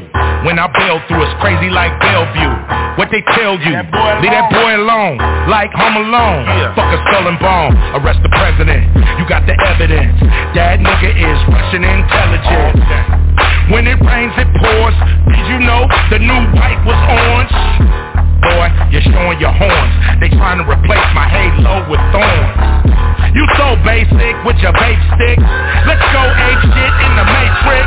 Arrest the president. Arrest the president. Arrest the president. You got the evidence. Arrest the president. Arrest the president. Arrest the president. You got the evidence. I took back my ice in all black tonight. That's right, some niggas gotta sacrifice. Not a criminal. No, I'm a seminal. Yeah. I was free once, now I'm clinical. You so technical. This was Mexico. Now everywhere I go, is owned by Texaco. Fuck, fuck them and the rest of you. I turn a phone to a black popo. I'ma roll with the aliens. Man, fuck these homo sapiens. They don't really wanna make friends. All they want is a Mercedes Benz.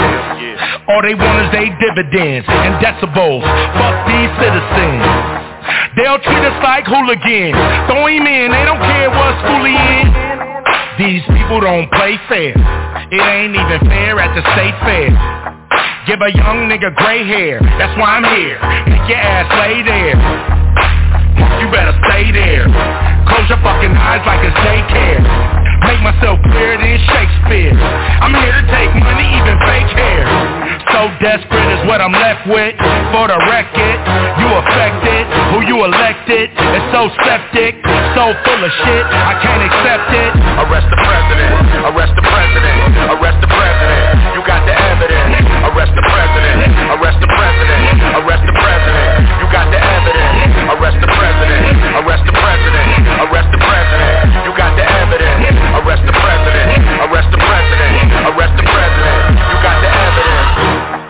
I reside on the west side. I murder with my third eye. Nigga so fly, get a bird's eye. I make them scream bloody murder. Let's meet at the White House. Run in and turn the lights out. Man, they treat it like a trap house. These motherfuckers never take the trash out. They just cash out and mash out. Nigga, take your drugs and pass out. Niggas love to go that fast route. I see you when your black ass get out. Homie, you play too much. Why these devils, they doing way too much. Most of them won't say too much. Why they steady planning, God knows what. That's why I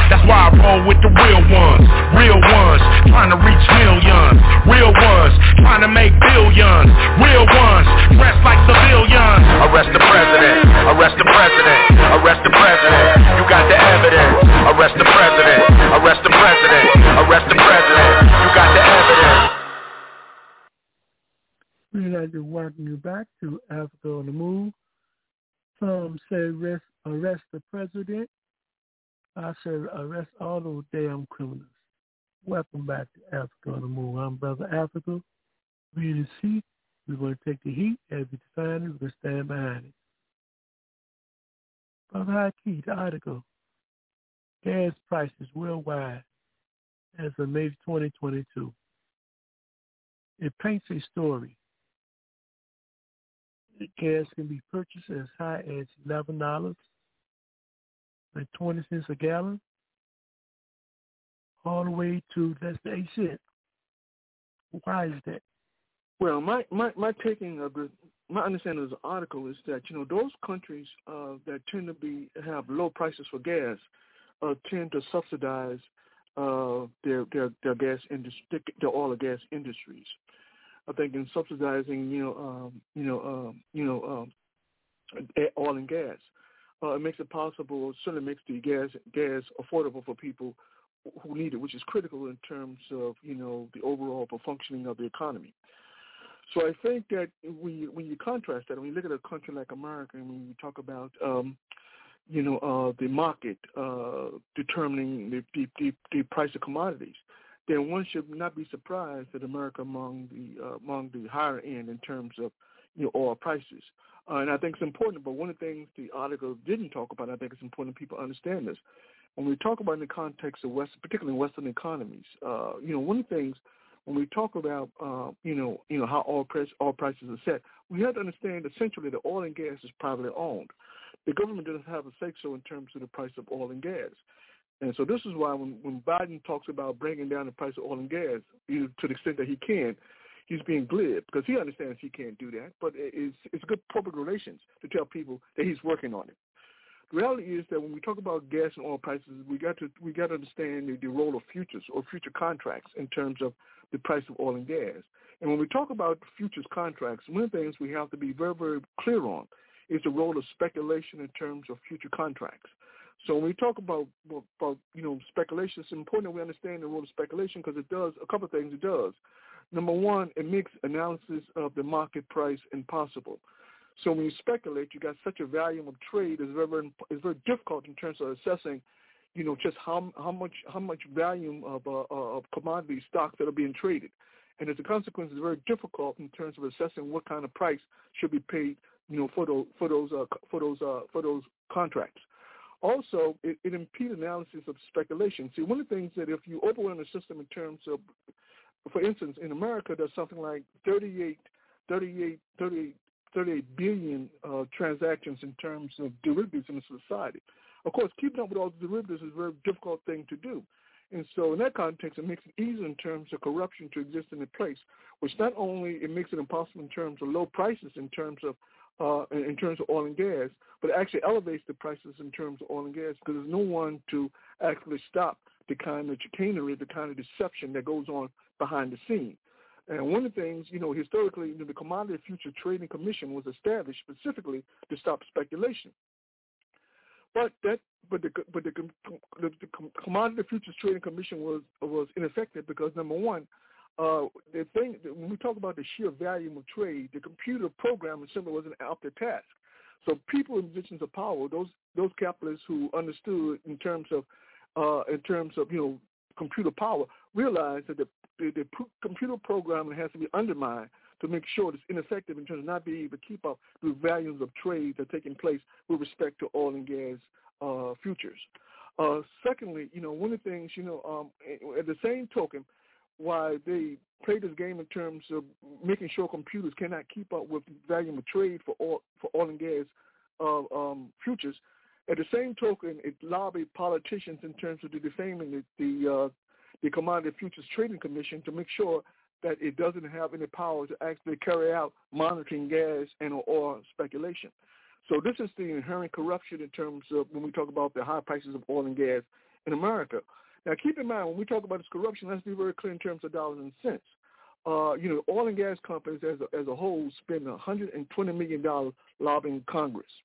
Now, according to the Open Secrets uh, uh, uh group, uh, when you include the subsidiaries, they spent over 119 million dollars in terms of lobbying politicians. Well, with that kind of money, do you really think uh, oil and gas interests are not going to have their way? Of course they're going to have their way. So as a consequence, the prices of oil and gas continue to skyrocket, even though uh, uh, it may not be justifiable so. Uh, also, one of the things they also do in terms of the corruption, you know, now the the, the community, excuse me, the Commodities Futures Trading Commission, which is which has a budget in terms of meeting its mandate, even though it was greatly weakened in 2006 in terms of, you know, by political action, it still has somewhat of a weakened mandate in terms of trying to monitor uh, the, the, the sale of, of, of oil and gas uh, contracts. Uh, but, it, but interestingly enough, the politicians understood that if you defund, you know, the Commodities Futures and Trading Commission, they can do the job. Conversely, if you think about it, one of the ways in which the wealthy can get away, get away with not paying taxes is that they they pay politicians they lobby politicians specifically to defund the IRS. As a consequence, the IRS cannot uh, carry out its function because it doesn't have the resources to do so, which means that uh, the wealthy don't get audited because it takes so much time and effort to audit the wealthy, which they which then which they then turn around and audit and audit poor people because it's very easy to audit poor people because they don't have anything to declare. Uh, so clearly, so, so clearly, brother Africa. So when we talk about in terms of this kind of corruption, in terms of, uh, you know, uh, uh, this, this destruction of the budget, uh, this is this was talked about in, uh, in HR Bill HR four eight nine five, in which they talked about, you know, in 2018 alone, they cut the budget, the the Community Future Trade Commodity Futures Trading Commission by a million dollars. 2019 to the present, they're talking about cutting it up. They're talking about uh, the, the cost of the operations in terms of funding those operations will not change fundamentally. So what they're saying, despite inflation, despite all those things, nothing's going to change. In fact, the, the amount of money that uh, the CFTC TC is is is, is uh, needs in terms of carrying out its function, those monies will not be available. That, the amount of money, that level of money is actually going to continue to decrease from here on out. Uh, so clearly, Brother Africa, I think it's important we understand. So when we look at the high prices of oil and gas in society understand this is part and parcel of a system in which we live in. So no one should be deceiving himself and thinking that somehow the president has the power to put a stop to this. Thank you, Brother Hakeem. Brother Anthony, when you read this article, gas prices worldwide, that's May the 30th, 2022. It creates so it tells so many stories. What story or stories have you taken from this particular article? Yes. I noticed a pattern. Generally, uh, gas is more expensive in capitalist countries uh, than it is in uh, in some of the uh, poor countries that are dominated by neocolonialism. I'll give an, an examples. Hong Kong has the highest gas prices in the world, followed by uh, Norway, Denmark, uh, the UK, France. All of them paid uh, pay, paid more per gallon uh, than, uh, uh, than than than than people in the U.S. On the other hand, um, in countries such as uh, Egypt, Nigeria, and Venezuela, uh, the gas is a lot cheaper. And uh, and uh, let's see, and um, uh, let's see, it, it seems to correspond to the observation that Brother Hakeem made about uh, you know the level of uh, speculation and corruption that goes on in in uh, in full fledged capitalist countries, as opposed to uh, poor countries of the world, and also and also um, uh, let's see, in the case of Venezuela, uh, uh, gas is subsidized by the government, so that helps uh, keep the price down for gas on individuals. And uh, that was a pattern I noticed uh, generally, which the article doesn't state explicitly, but uh, you know, knowing the uh, you know political alignment of uh, some of these countries, that was the pattern I noticed. Brother, Brother Moses, what story did it tell, according to your interpretation, when you read this article? Tell your story. Well, you know, we live in a political economy, and every every country has its own internal contradictions. And uh, you know, the some countries subsidize and have more refineries and more access to petroleum than others, and uh, uh, certainly, you know, we see the oil reserves are being released in the USA to in order to somehow increase supply and somehow lower lower the price, uh, supply and demand, uh, which always doesn't work necessarily, but but uh, that's the strategy, and uh, you know it's you know this the cost of living is different in in, in different countries, and uh, uh, that's just part of the imperialist world order. Uh, exploitation is uneven, and uh, commodities are are floating all over the place, and uh, we have to adjust ourselves according to the situation we're faced with. Thank you. Thank you, Moses. Illinois, when you read this article, what story did you get from this article? Well, the most interesting, there were a couple. One that in Hong Kong, uh, there are taxes. Uh, uh, there's a gas tax, and uh, it's thirty a flat thirty three percent and the purpose of that gas tax is to uh, help with uh, pay for public transit and other infrastructure projects.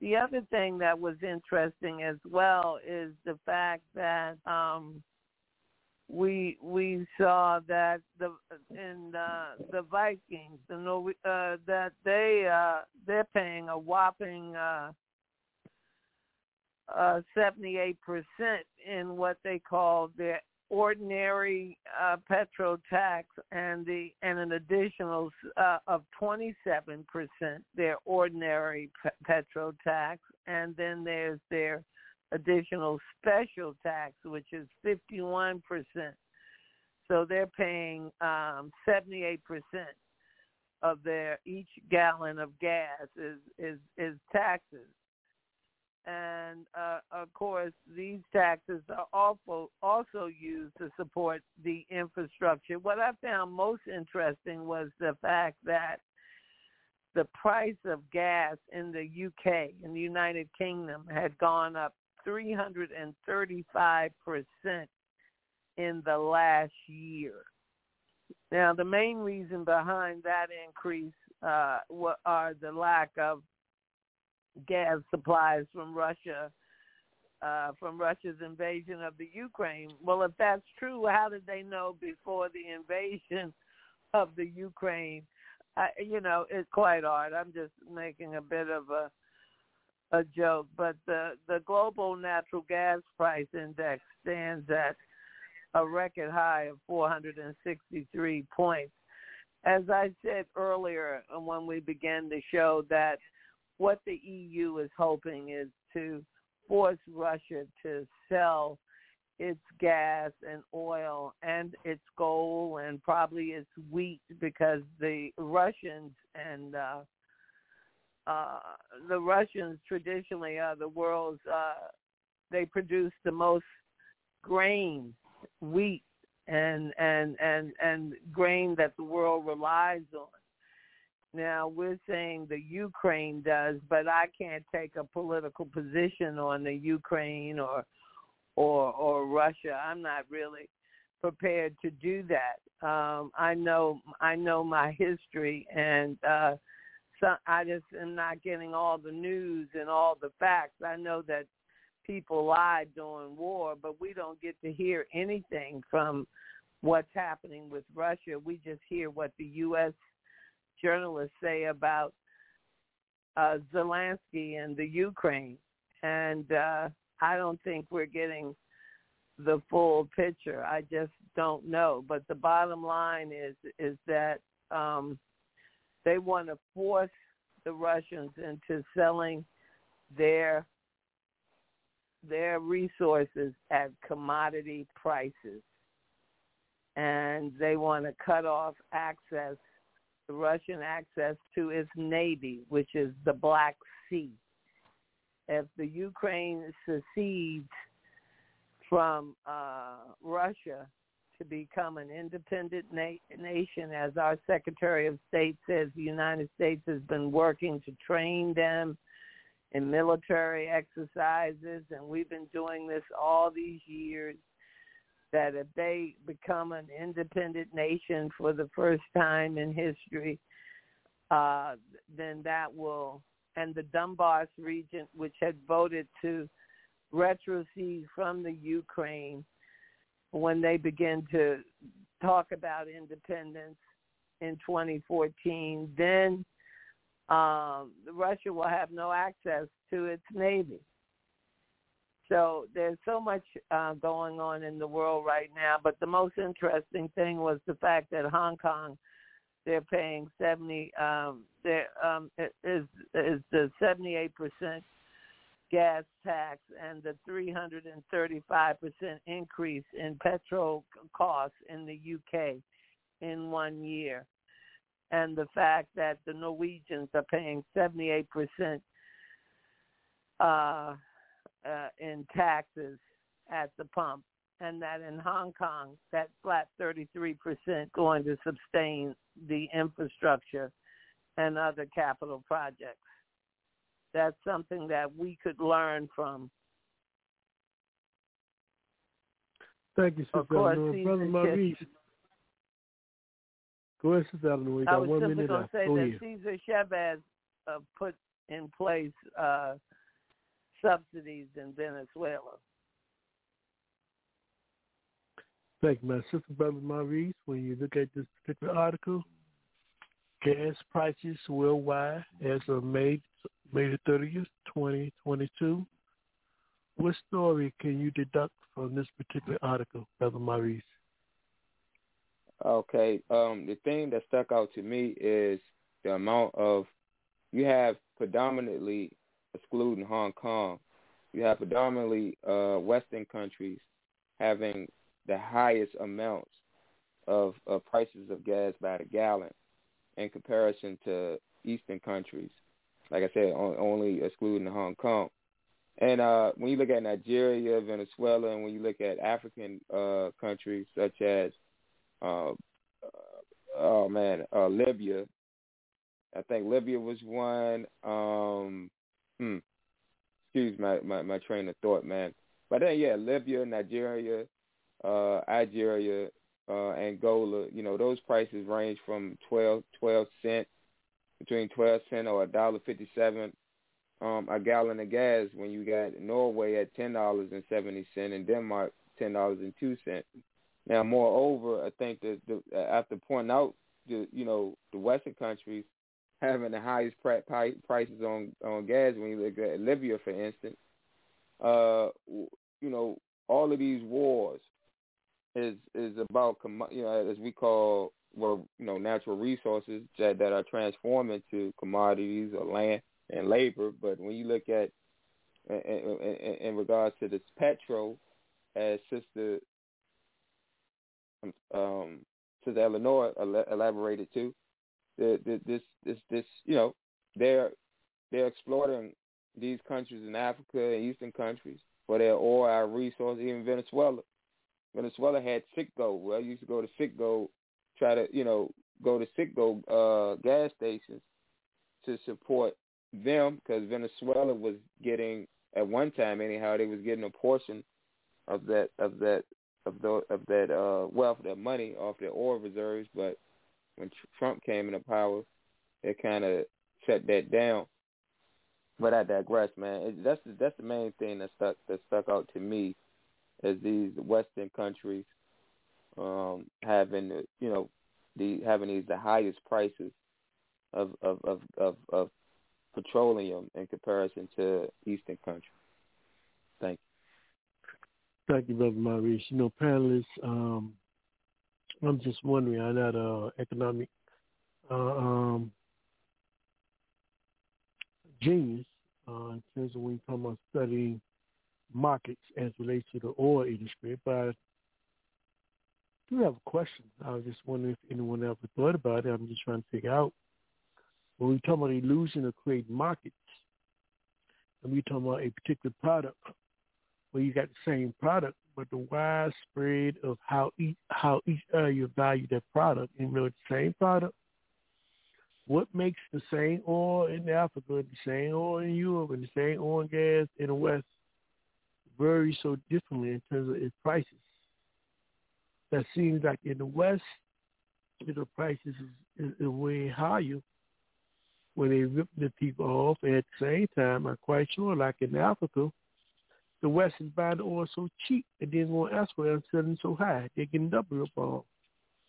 So, Brother Haki, when we look at this particular uh, reality, um, what is the basis of how you can take a commodity, which is basically the same commodity, but is very so widespread with different prices?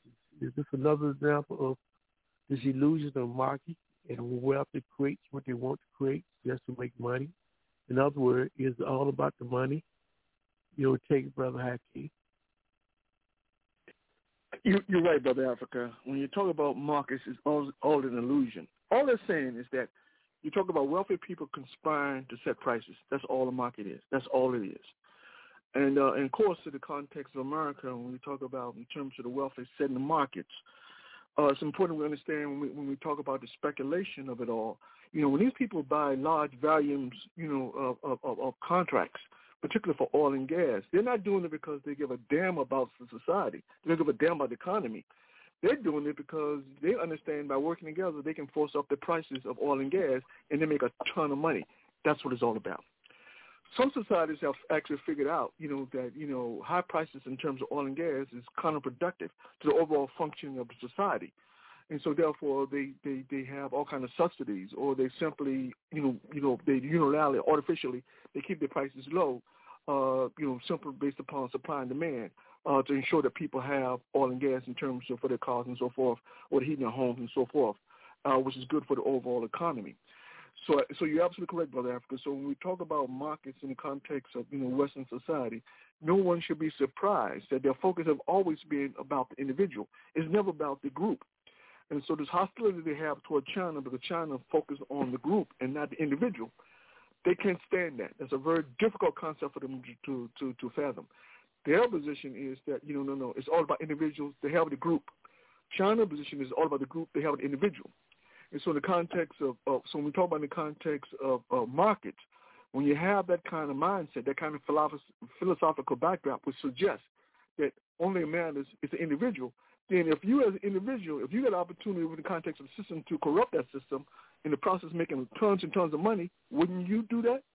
And that's precisely what this is all about. And this is what the American people don't feel or understand. They, at least the, the, the, the media won't allow those kind of expressions to be articulated, you know, on major on major uh, media uh, uh, forums.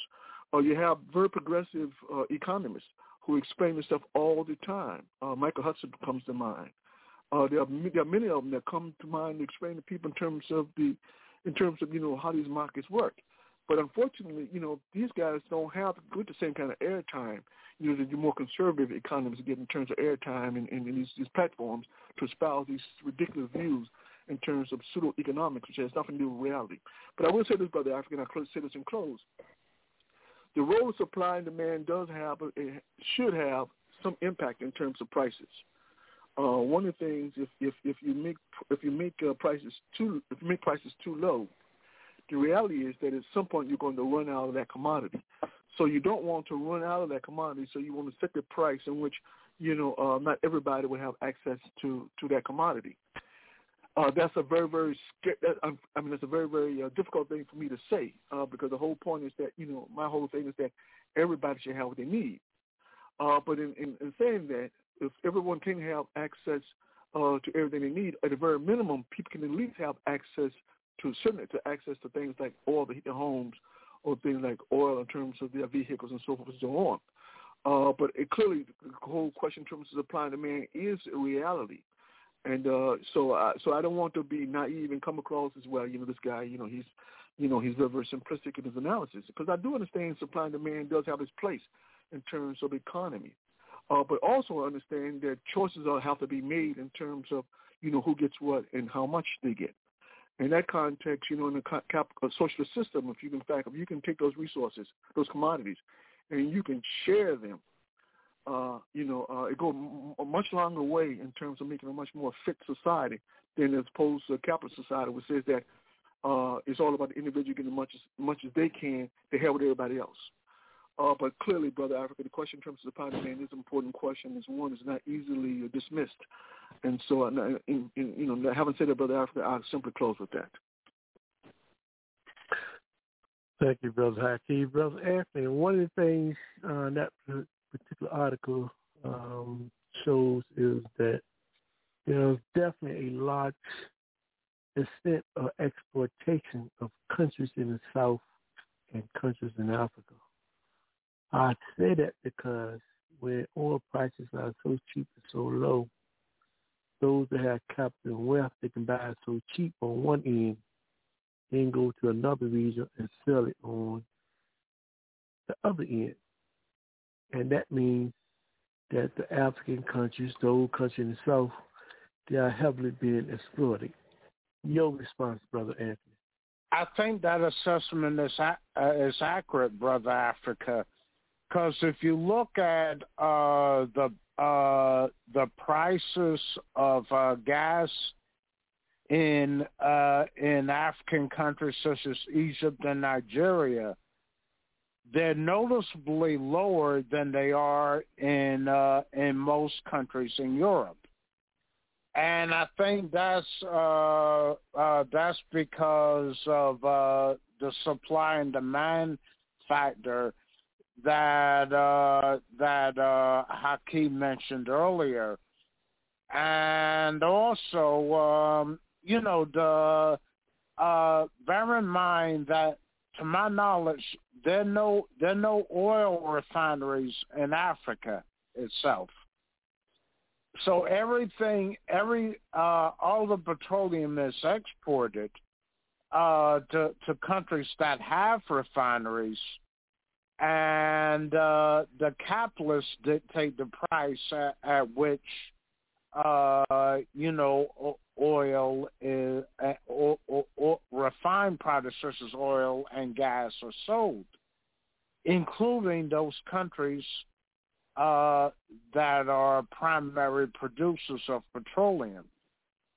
And I think the supply and demand factor comes into play in the fact that there are fewer cars in Africa than there are in, say, a country uh, a country such as uh, England, and uh, and that has an effect on supply and demand.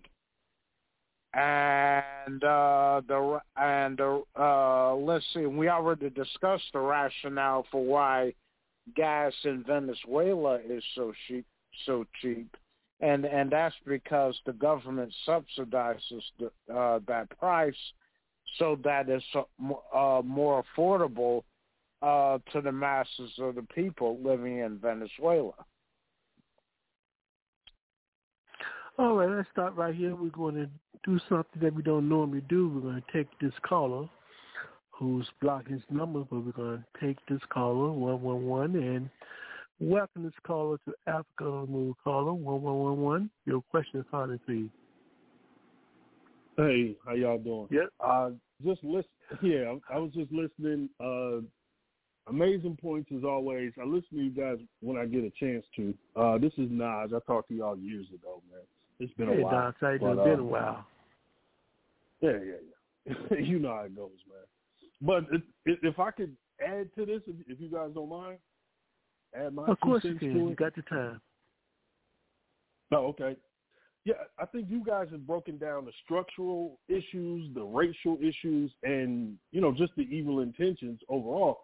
But I think the the one thing that doesn't happen in this discussion most of the time, and I'm not talking about your show, I'm just talking about just in general. The thing we don't touch on is incompetence.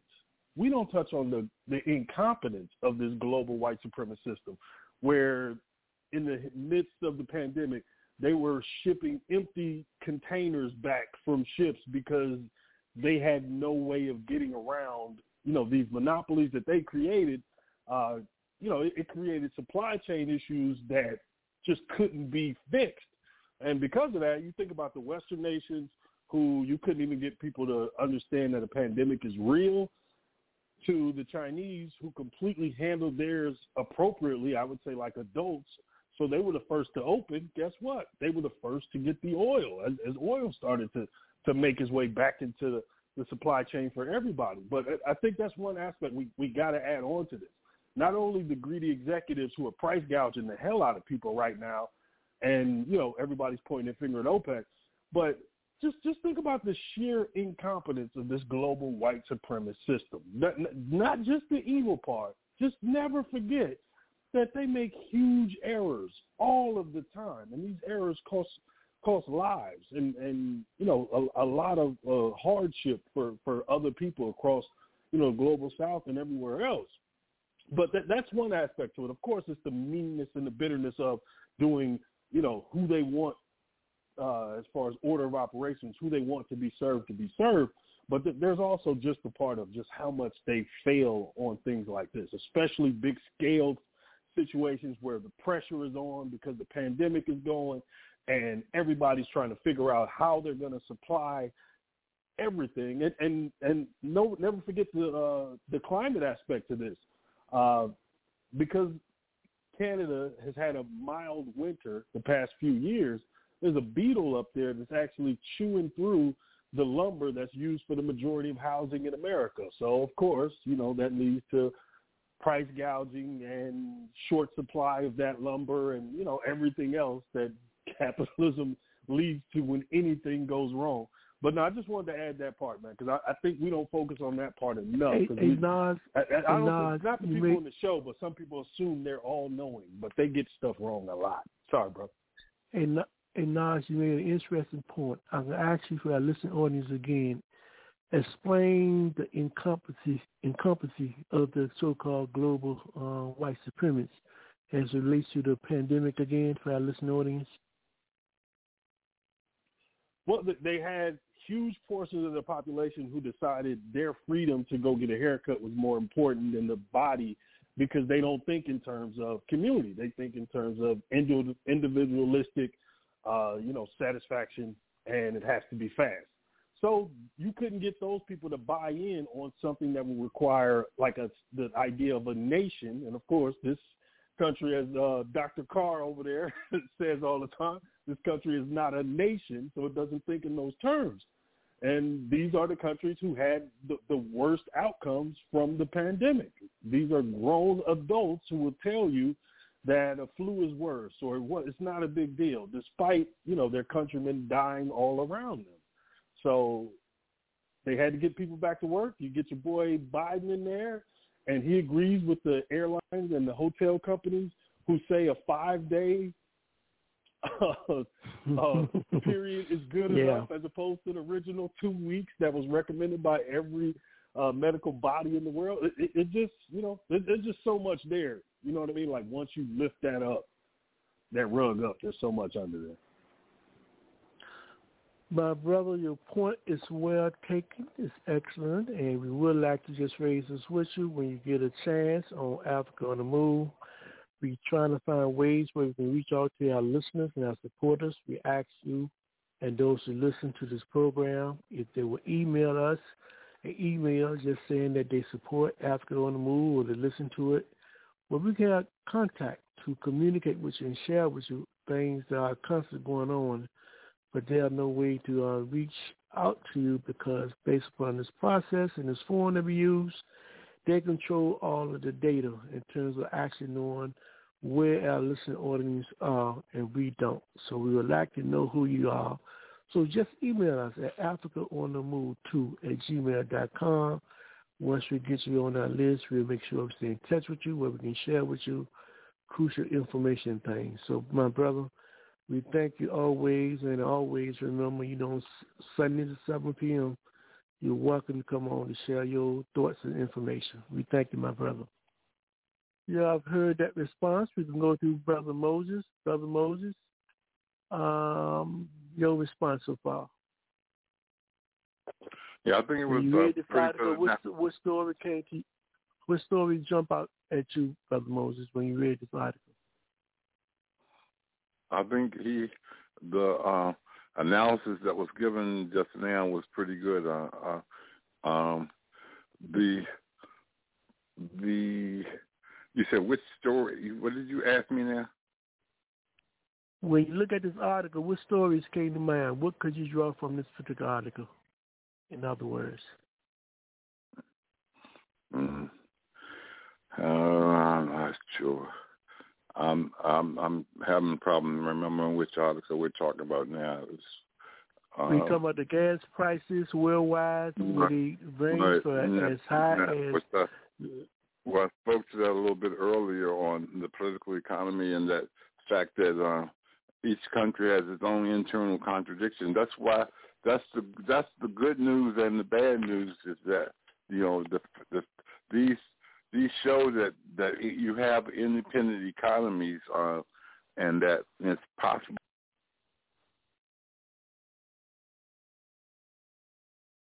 I think some kind of way we lost our brother Moses. And what we're going to do, we can go to Brother Maurice. Brother Maurice, what story jump out at you when you read this article? Oh, okay. Um, y- you talking? Are we talking about the same article with in, in regards to the gas prices? Yes, we are. Okay, I, I, Yes, I, are. I gave my analysis. I gave my feedback, but I can I can go again if you want me to. Okay, but you know, earlier I was just talking about, you know, when you look at these prices, you know, it definitely look you have to look at the whole question how countries are being exploited. And we're just wondering we're speaking from that perspective, um, the exploitation of how certain countries have the same resources but so cheap it allows the wealth and rich countries who may have um capital to go and buy their resources and transfer it to another area and sell it at a higher price. Oh yeah. So definitely Oh, creates yeah, the yeah. question of exploitation. Might as well just speak to it. Your final thoughts on that. Yes, yes, and I just speak to Kwame Nkrumah, man, because I'm a I'm a Nkrumahist. I like to consider myself as that. I study him. Um, there's no, you know, as as Kwame Nkrumah was trying to do in Ghana, man, with industrialization. um, having factories to to transport or to translate the natural uh, resources into uh, a finished product or or a commodity, if you will. Um, this what this this what's this is why he was struggling for industrialization. You know, when he became power in Ghana, factories came up, schools came up, can factories came up for for for sardines, tuna fish. You, you understand what I'm saying? This this this is what socialism builds. Um, builds it build it it, it it it it gives the people ownership to the factories and and it gives the people direction to hey we need factory for these resources so we won't have to go uh, and depend on an outside source or or or or a foreign entity if you will I got to go to I, I got to go to America to get you know a, a finished product or to get you know um utensils or what have you. I gotta go. Uh, I gotta go to, uh, over to America to get it if I'm if I'm in if I'm in Zimbabwe or if I'm in uh uh Mozambique. It shouldn't be like that. This is why it's it's in, it's, it's important and it's a, it's a dire need that Africa unite. We shouldn't have no borders. They everywhere that, that these these capitalist minded people go or the colonialists go, they like to carve and divide and to break up break up um the black neighborhood. They call it gentrification. When they built the uh, or they call it redlining. This is not that was nothing new. This this this is this is what goes on in Africa. You know they carve up uh, Africa and divide us. This is why the, struggle for Pan Africanism is is, is is crucial. And Pan Africanism all we're saying is a unified Africa, a borderless Africa under a scientific socialist socialist system. Which entitles that's what if you go back and look at Kwame Nkrumah, you look at Guinea. When the colonialists uh, left Guinea, they took toilet paper out there. They took everything, the damn light bulbs out the street lights out there, man. These these are the type of type of people we are dealing with. But did they did, did, did that stop Sekou Touré? No. He understood Pan Africanism. He understood organization. That's what Africans here what we got to do. You know, Booker T. Washington, regardless how you may feel about him, he had a sense of of, of that understanding. I mean, he had some negatives, but the brother had some positives too of understanding. Hey, we got to use our hands to build our own schools and build our own homes or our, our own buildings. He understood. He understood that. Everybody got college degrees now. Everybody got. Everybody is. We got a lot of uh, Africans who got doctor doctorates or doctor degrees. Doctor Jones, Doctor Jackson, Doctor Robinson, Doctor this, Doctor that. But do we know how to build a home? My, I have a I have a great uncle who had uh uh my wife uncle. He had what the third grade fifth grade education but he know he know how to use a square. He know how to build a house. He know how to raise a garden. We don't know that at uh in my generation regardless of how, how much we are tech, technic, tech technological savvy of using a computer of of, of of of using a cell phone or an ipad or what have you we don't have those skills of building a house how to use a square, how to uh, uh, uh, uh, raise a garden, raise a farm, raise an animal, how to hunt your food, industrialization. These these these are the basics, the necessities to to survive. Um, I, I, I salute brothers and sisters in the community of of have every, you know having this renaissance of community uh, garden or having a community garden. That's important. That's important, but we got to get back as as we got to get we got to get a, a stone cold understanding of industrialization, organization, and Pan Africanism and scientific socialism. Um, we, we, you know, uh, and I just want to make a comment. Um, voting, uh, we got to we got to we got to open that up. Our ancestors did not die for the right to vote. I'm gonna say that again and I and I and I'm willing to, to, to go against anybody who want to challenge that notion that I just made. Our Africans, our ancestors, did not die for the right to vote. They died for free, trying to get close our people closer to freedom. They died trying to get our closest people closer to liberation. They did not die for the right to vote. They did not die for no no damn goddamn integration, tokenism. They died from from what I understand, the ancestors I studied, they they died to try to get our people towards freedom and liberation. We cannot continue to be fooled. I'm not, you know, voting is a a a, a uh, strategy. Okay, voting might be a strategy to get some temporary some temporary comfortability uh, for us. You understand what I'm saying? I'm not I'm not I'm not uh, being uh, ignorant to or naive to that thought. Voting, yeah, it may get us some temporary comfortability, but it's not the it's not the final answer. It's not it's not the answer to freedom. It's not the answer to liberation, because voting is not going to destroy racism. Voting is not going to destroy the system. How can you vote under a system of capitalism and think voting is going to uh, uh, destroy the thing that that that that that that that, that we're vote, the system we're voting under? It's not going to happen. I, at this point, you know, we have to go further than that. We had to see what hey, what these Africans doing in Africa in the 50s and the 60s or earlier, what they was doing to get the high independence they was achieving. Like I spoke about these factories that was building. They took light, they took light, uh, light bulbs, toilet paper, everything, the rugs, everything, the curtains, every goddamn thing out of Guinea. But what makes how, how could Guinea, uh, uh, uh, Sekou Sekou Touré bring Kwame Nkrumah and and say, hey, we're gonna make you co-president, brother. you know, we're gonna make you co-president of a country that they damn near they they they try to they try to blow off the map of Africa, if you will, taking damn curtains, toilet paper. I mean, toilet paper. I'm just saying. So we, that's what we got to look at. We it, we it's too late in the day to be naive to use the same tactics, outdated. I mean, we can still use those tactics, but we cannot sit here and, and, and believe and, and all of us to agree tonight that voting or or or putting all our power into a candidate, one one person now, to go up to this United States Capitol to fight on the behalf of the masses. No way, Jose. That's right. You heard it from Brother Maurice. He defined it, and he's going to stand behind it. This is Africa on the Move. We're going to take a revolutionary culture break, and when we come back, we will have our final thoughts on part one of a two-part series. It's all about the money. This is Brother Africa, and this is Africa on the Move.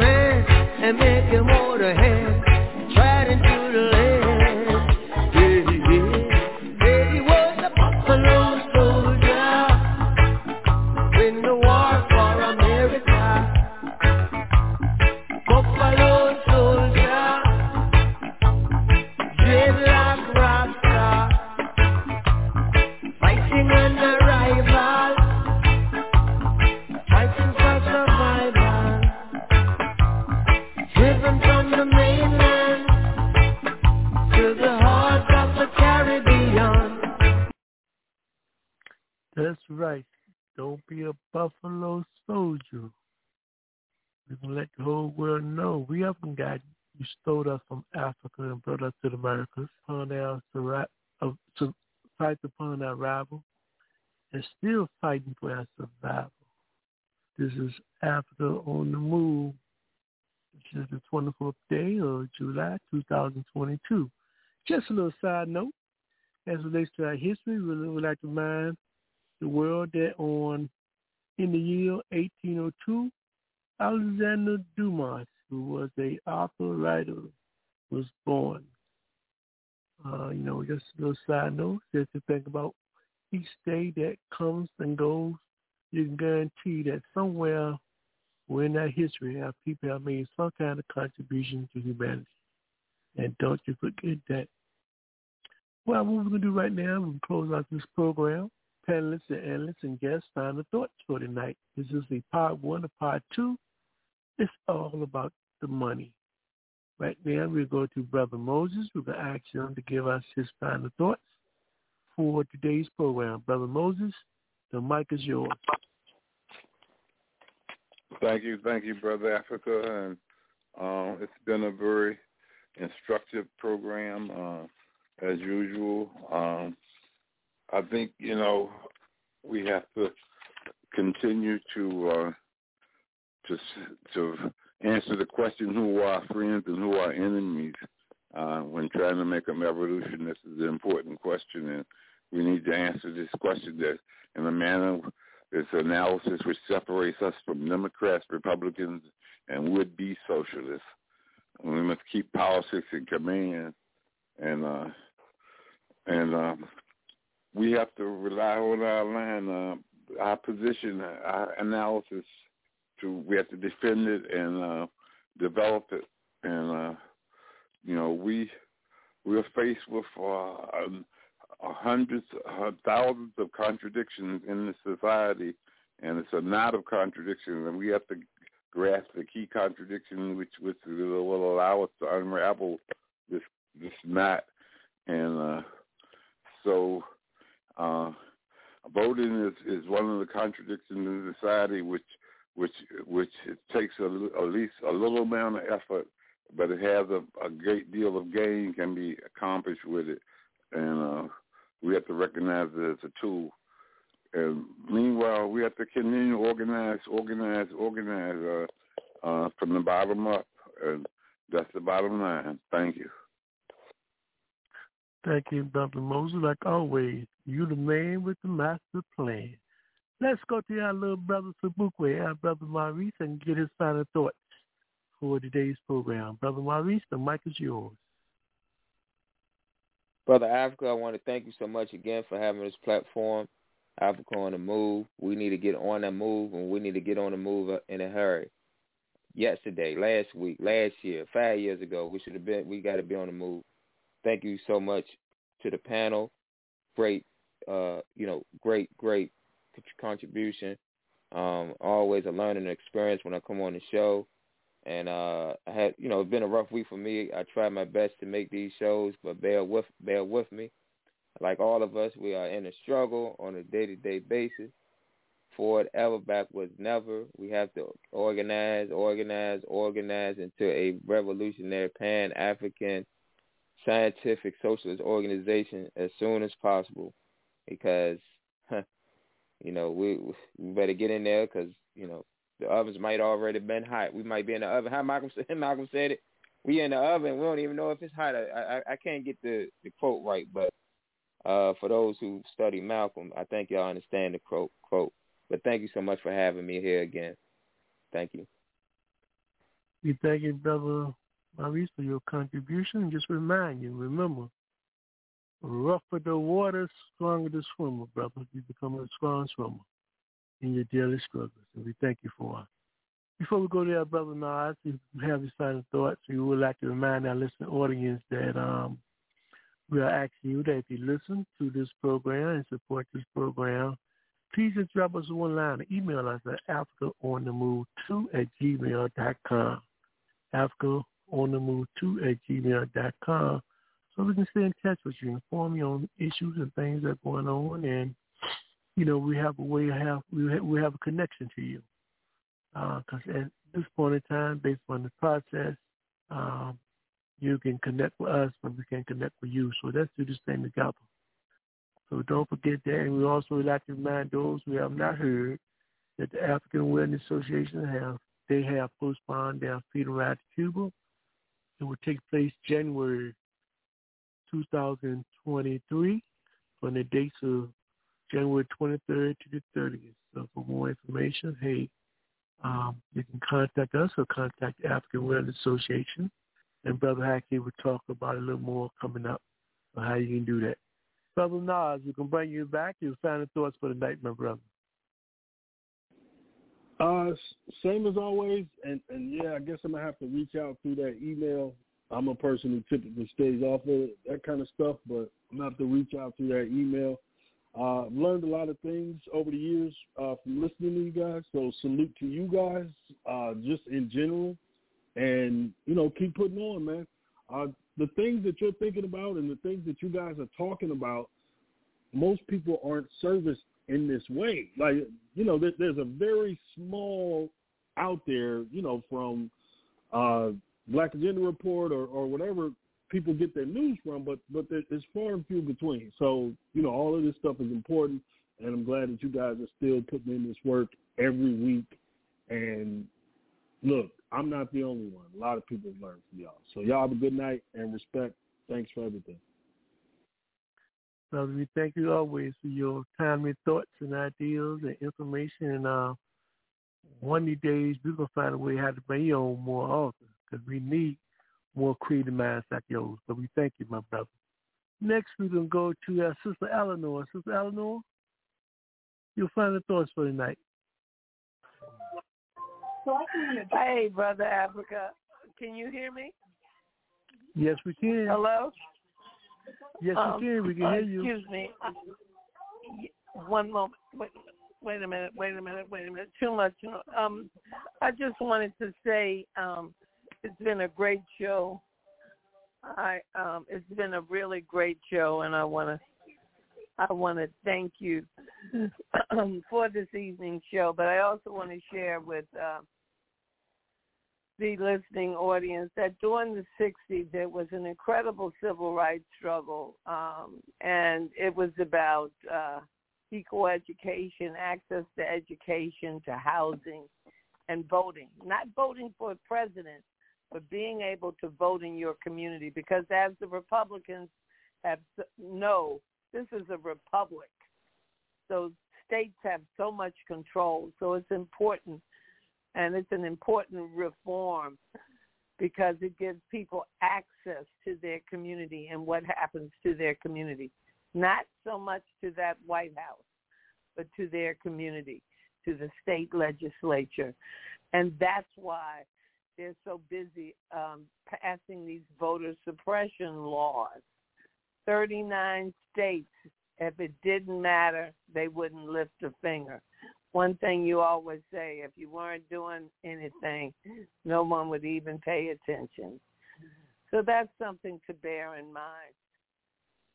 and the other thing is, is uh, I just uh, wanted to say that the reason the gas prices, and it's been said enough this evening, I'm sure, but the reason the gas prices are so high in the United States, a large um, it's a, one of the larger economies. You know, it's a centralized economy run by the capitalists, and they buy cheap and sell high, and they're pocketing every dime they can. And when you look at Algeria, you look at Libya, you look at Nigeria, you look at these other countries, uh, they're, they're not capitalizing on their people. They're not trying to gouge the hell out of them as they are here. And and um uh, and and in Syria, a dollar eight cents.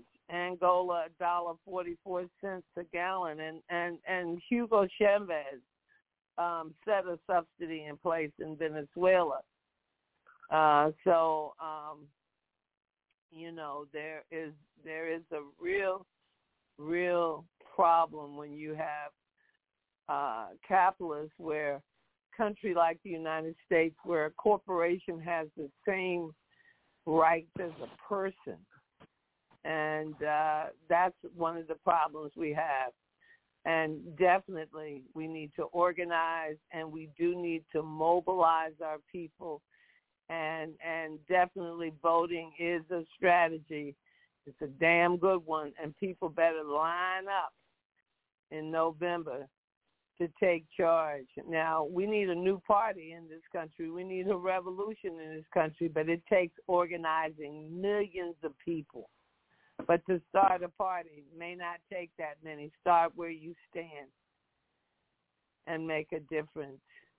And I I I think we can. I I really think we can. And I just want to thank you, Brother Africa, and to the fellow analysts. I also learned so much, and I and really enjoy our uh, our audience and the panelists, and thank you so much for another great show. And good Thank night. you, Sister for your contribution always to today's program. And one reminder we must raise and continue to speak among ourselves is that if voting is a good strategy, and after 400 years later we're still in the same situation, we better take a closer look at that particular strategy.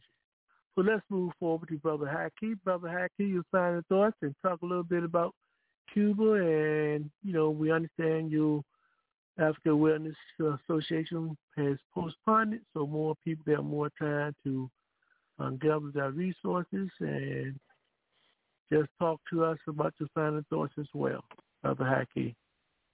Yeah, the African Awareness Association is doing this annual Black History Education Cultural Challenge, and this trip will take place December 27th to January 3rd. We'll be leaving from Cancun, Mexico. Now, while in Cuba, we'll be visiting three places, Guantanamo, Santiago de Cuba, and Havana. Now, for more information, we ask people uh, to contact us at African Awareness Association, P.O. Box 4433, Richmond, VA 23220. Uh, for a pre-application form, please email us at African Awareness Association, all one word, African Awareness Association, number two, at gmail.com. And of course, uh, you can contact us at 804-549-7492 or area code 202-714-9435. And we encourage people to go to see Cuba firsthand for themselves. Uh, one of the things, you know, you know, on a weekly basis, we talk about the challenges, you know, confronting, you know, um, uh, African and or poor people in the society. Uh, Cuba serves as a quintessential example in terms of what society could be his uplifting of humanity, uh, his his ability to, to, to take his resources and to use them equitably among his population uh, is a shining example to the world. And certainly when you go to Cuba and see firsthand in terms of how the Cuban society is organized, and when you talk about the center, uh, the committees for the defense of the revolution, and you talk about these very organized community community groups, you begin to realize, you know, that with organization, all things are possible. So Cuba is a quintessential example in terms of what society will be. And when we talk about the struggles of African people here in the context of America, it's very important we become organized. So Cuba gives us a, a very shining example in terms of the possibilities of organization. Now, my, my, my closing statement for tonight, Brother Africa, uh, you know, when, I just want to respond to the brothers' uh, respond, our brothers' uh, reply. I just didn't want him to think that uh, we, we, we didn't hear him, and we understand what he was saying. His point that he was making was very, very germane. But here's, here's the point. When we talk about Western in, incompetence, one thing we have to keep in mind, Western incompetence often translates into profit. And you stop and think about it. You know, when you talk about, you know, for instance, lack of health care in society, it doesn't make any sense at all, right? Because if you have a population that's sick, eventually it costs you more money simply because your population is more sickly. So it doesn't make any sense. It becomes totally ir- ir- irrational. Also, with respect to quality education, you think about terms of creating institutions specifically, the, the, the education is not up to par to ensure that large number of people, particularly in the African community, don't have access to quality education. It's ridiculous because you end up creating a, a group of large groups of people who are not able to function in society. And, and, and the, the, the, the irony is that having people who are properly educated can contribute to the growth of the of the society, economically and otherwise. So it doesn't make sense to to artificially concoct a, a educational system which is geared toward dumbing down the population. It's totally it's totally it's totally ironic. also when you talk about profits in terms of businesses, I mean, when you talk about profits, you know, businesses taking these profits as opposed to investing in a business to expand the business for the purpose of employing people, which is good for the economy because people have money to spend. They're talking about giving money to people who are already wealthy. So it's so it's totally it's totally it's totally whacked. Uh, so so so this, this so this in, in other words, so this kind of comp, this kind of incompetence is part and parcel in terms of how capitalism works. Now, keep in mind also the question in terms of the role of culture in terms of this kind of incompetency that exists when it comes to capitalism. If you think back, there was a book called Afri- uh, Historians Against History. Uh, it was by D.W. D.W. Nobles. And the book simply details, you know, the Western elites' a desire to eliminate Western African history. In the context of destroying African history, they wanted to downplay the importance in terms of you know, socialized living, people actually sharing, caring, and caring about one another. In this place, they elevated the whole questions around classism and racism. Now, clearly, you know, uh, we, we could argue, you know, when you elevate classism and racism, then you contribute to a society which is chaotic and uh, destructive. But yet, we have to keep in mind, in the context of pursuit of power and control, those things are not perceived as incompetent, they're perceived as competent because the incompetence ensures power and control. Contrary, contrary to that, if you if capitalism practice competence, then it threatens power and control of Western elites. Think about that one for uh, for instance. So when we talk about in terms of systematic, uh, the structural inequality in terms of capitalism, it's implied that it's incompetent. But keep in mind, we have to talk about the role in terms of culture, in terms of elevating this whole incompetency. And so, uh, see, one of the things that you know, you know, is, is for us who are rational, we look at the system and we say, "Damn, why do these ridiculous things which are counterproductive?" Well, for for the ruling class, for the white ruling class, their position is that no, no, no, no. What we do, we do because it's in interest of power and control. And so, what we perceive as incompetent, they perceive as competent because their focus is control and power. So that's important that we we we uh, we we, uh, we we raise that point because the brother made a very good point in terms of incompetence, and he's absolutely correct. But understanding that the incompetence is a part and parcel of the capitalist system because it empowers Western elites, and that is a real irony. Uh, but anyway, so the brother, perhaps the brother can call next week. We can continue this, this discourse around this question in terms of incompetence. Uh, but having said that, brother Africa, as always, you know, I you know encourage people, you know, to to unravel the matrix because uh, one of the things that when we talk about the, the, the structural decay of this capitalist society is, is, is not uh, is, is not a figment of our imagination. This is in fact happening all the time. And my biggest concern is that given the power of the media in terms of ability to dissuade to persuade people or to believe in all kind of fallacies, uh, my biggest concern is that people will will, will swallow the okie doke and actually believe that the presidency is capable of bringing about the needed change in society that the society needs. The bottom line is that structurally speaking, the president is not designed, his office is not designed in terms of addressing these very critical problems that are confronting humanity. The system is designed to benefit those with capital. We have to fundamentally understand that. So, you know, I encourage people to please unravel that matrix because the situation is not getting better, it's getting worse all the time. And when we talk about police abuse, abuse and malfeasance, and we talk about these the horrible things that police perpetuate against the African community, understand clearly that these melodies or these very horrible things inflicted upon African people will continue unabated. And let's not deceive ourselves. We need organization.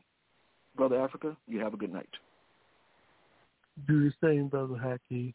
Thank you very much for your country today's program. And Brother Anthony, your last thoughts, your final thoughts for tonight, and talk a little bit about um, the, the inaugural program that will take place in Colombia, its significance, and how they can go and find out more information about that particular event.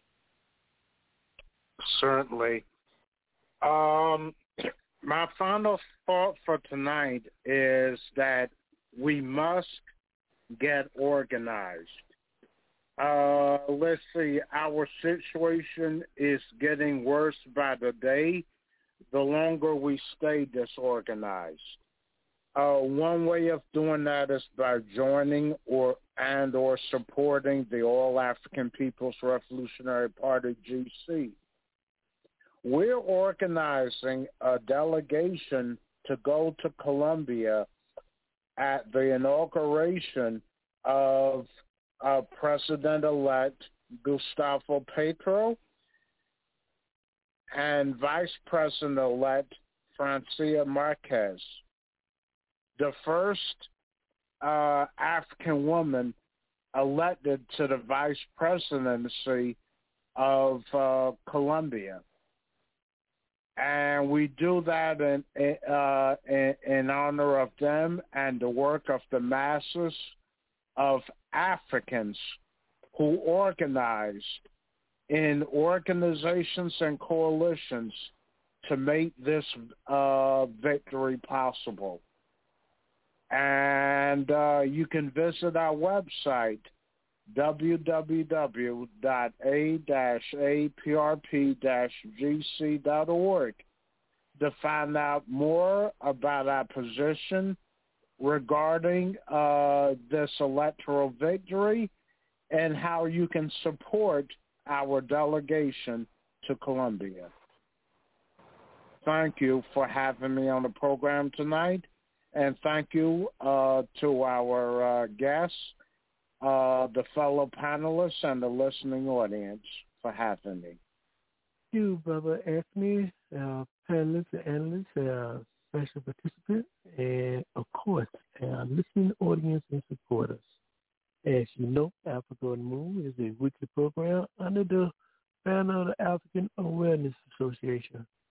We come to give you information and to challenge the powerful and the powerless to bring about a different world, a new world, a better world, a just world, a revolutionary world for change, change for the best. And the only way we can do that is by having the proper information and the organization make up to make that happen. Remember, as Sekou Touré once stated, organization decides everything. So we like to encourage our brothers and sisters and all those struggling for a better humanity. That for us together, let's get organized. Organization is the key. It will set all people free. So again, this is the first part of a two-part series. It's all about the money We'll see you next week, same time, same station. And remember, let's continue to strive to go forward ever, backwards never. I'm Brother Africa, and this has been Africa on the Move. And we'll play some sounds of sweet liberation as we close out today's program. We thank you for supporting us. If you have any comments, interviews, feel free to email us at Africa on the Move 2 at gmail.com. It's Mr. E on the beat. Hey, this one na sara sara The beat is tana tana. It go make you manya manya. It makes you manya manya. Oh yeah, make you ricotta ricotta Mama. Africa ricotta hey. Make you dance yeah. Yeah, yeah, yeah. Everybody ricotta ricotta Mama. Africa ricotta hey. Make you dance yeah. Yeah, yeah, yeah. This one na sara sara The beat is tana tana go make you manya manya. It makes you manya manya. This is for people with talaka. Hey. People with kalaka hey. Nandi walanya. Hey. Nandi kalanya. It go make you feel better. This can take away palaba This can take away wahala. It go make you feel Niger. Oh yeah, let's go to Kenya Rwanda and Tanzania. Togo, Cameroon, Niger. Ghana, Southern Sudan Oh yeah, you ricotta, ricotta Mama Africa, ricotta, hey Make you dance, yeah Yeah, yeah, yeah Everybody ricotta, ricotta Mama Africa, ricotta, hey Make you dance, yeah Yeah, yeah, yeah. One day, tara, tara, le. Oh, tara, tara, le. Make you yeah Yeah, yeah, yeah Oh, tara, tara, Mama Africa, tara, tara, this one not die, yo. If you dey dance am easy, make you no fight, oh. Hey, you go forget your sorrow. Makachuku, you go buy am pay for your moto, Hey, hey, this one not sara sara. The beat is tana tana. It go make you manya manya. It makes you manya manya. This for people with talaka, hey. people with talaka, hey. Nandi walanya. Nandi kalanya. It can make you feel better. This can take away palapa. This can take away wahala. It can make you feel nicer. Oh yeah, let's go to Zambia, Uganda, South Africa, Togo, Cameroon, Burundi, also Benin Republic. Hey. Oh yeah, make you ricotta, ricotta, mama Africa, ricotta, hey. Make you dance, yeah, yeah, yeah body ricotta, ricotta, mama Africa, ricotta, eh. Make it just yeah, yeah, yeah, yeah One day, sara, sara, le, oh, sara, sara, le. Make it just yeah, yeah, yeah, yeah Oh, sara, sara, le, mama Africa, sara, sara, le. Make you dance, yeah, yeah, yeah Shimanena kofo, sara, sara, le. Webo mama, sara, sara, le. Make you dance, yeah, yeah, yeah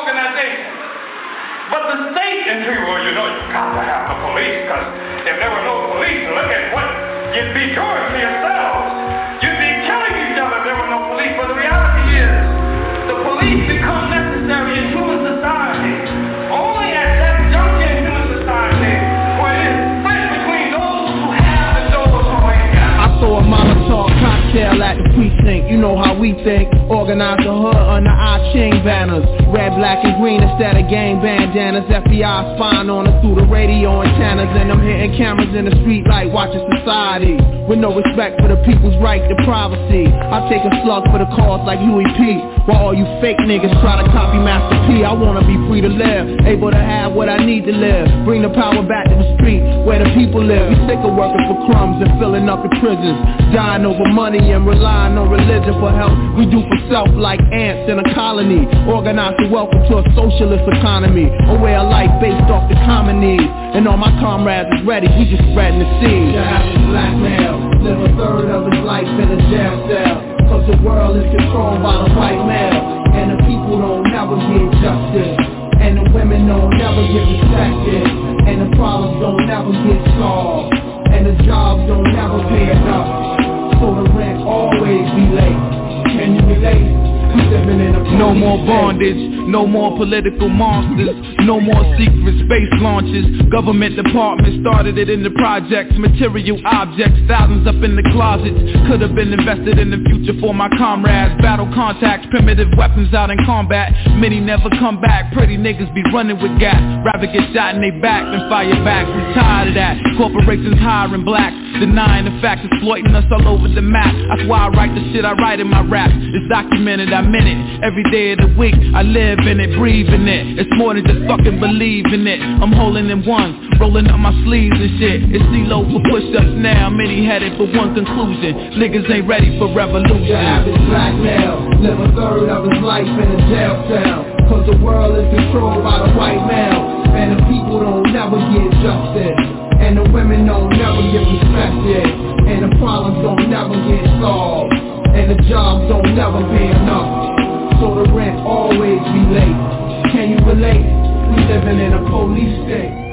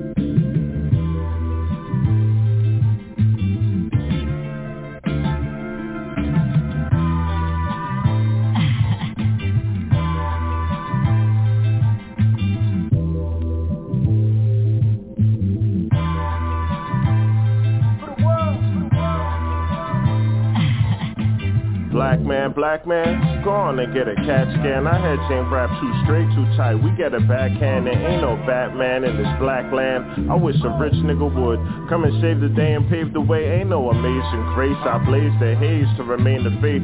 20 years been my medicine, but they wanna throw me away for that, then turn around and legalize it. I wish being black was truly accepted. 400 year elephant in the room. This ain't a new deal.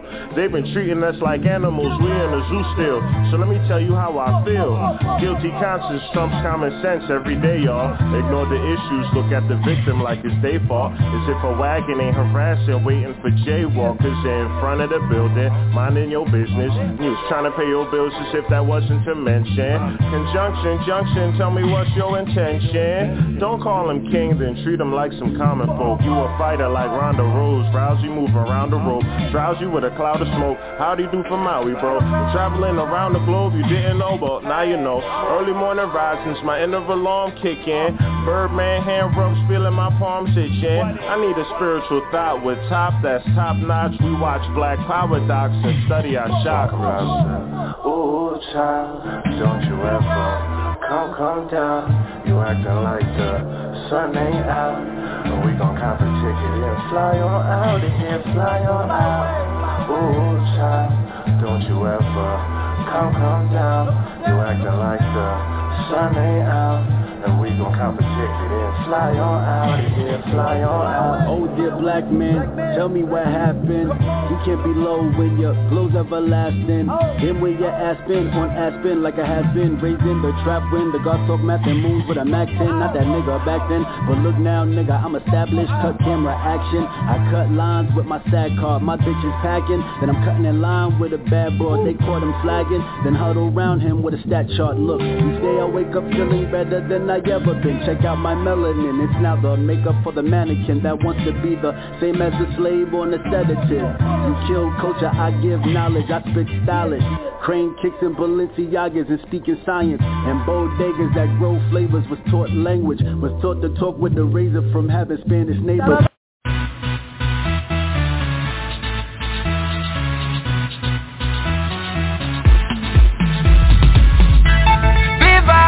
Africa,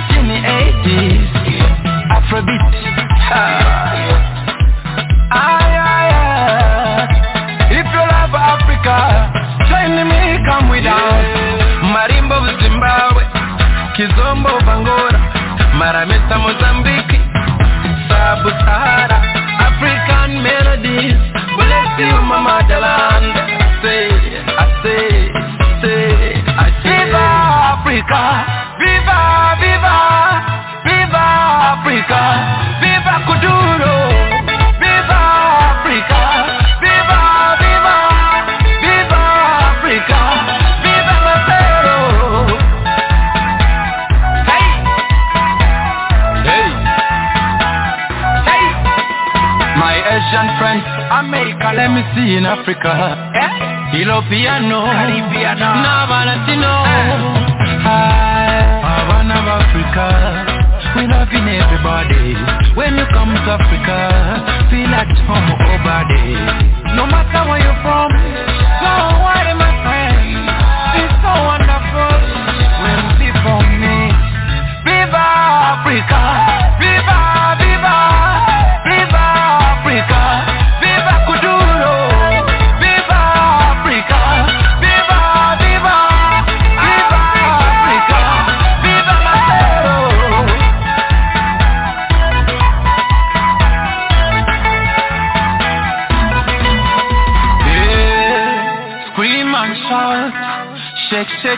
body. I say scream and shout, life is too short. No matter where you come from, Africa is your home. Scream and shout, come dance with me. Cheza,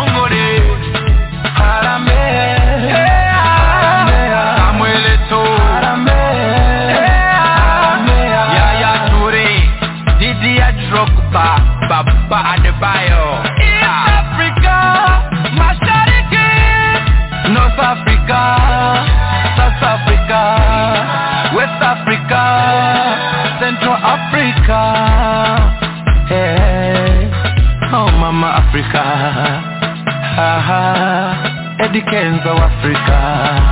yeah, Mama Africa.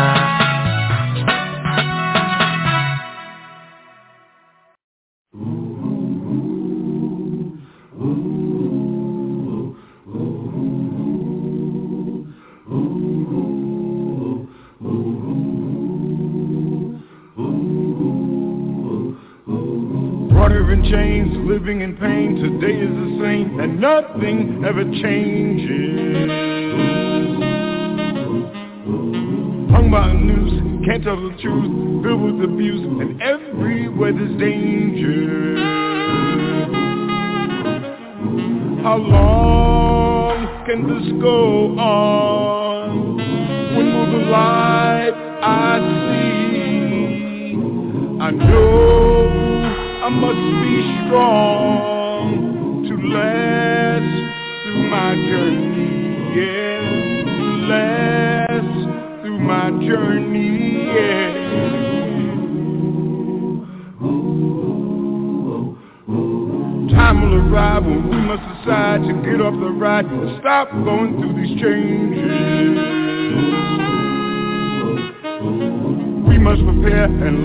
Care, for soon we'll be there where our lives won't be in danger. And when the light is clear, oh how beautiful I will be to know that I've been here and made it through my journey, yeah, and made it through my journey.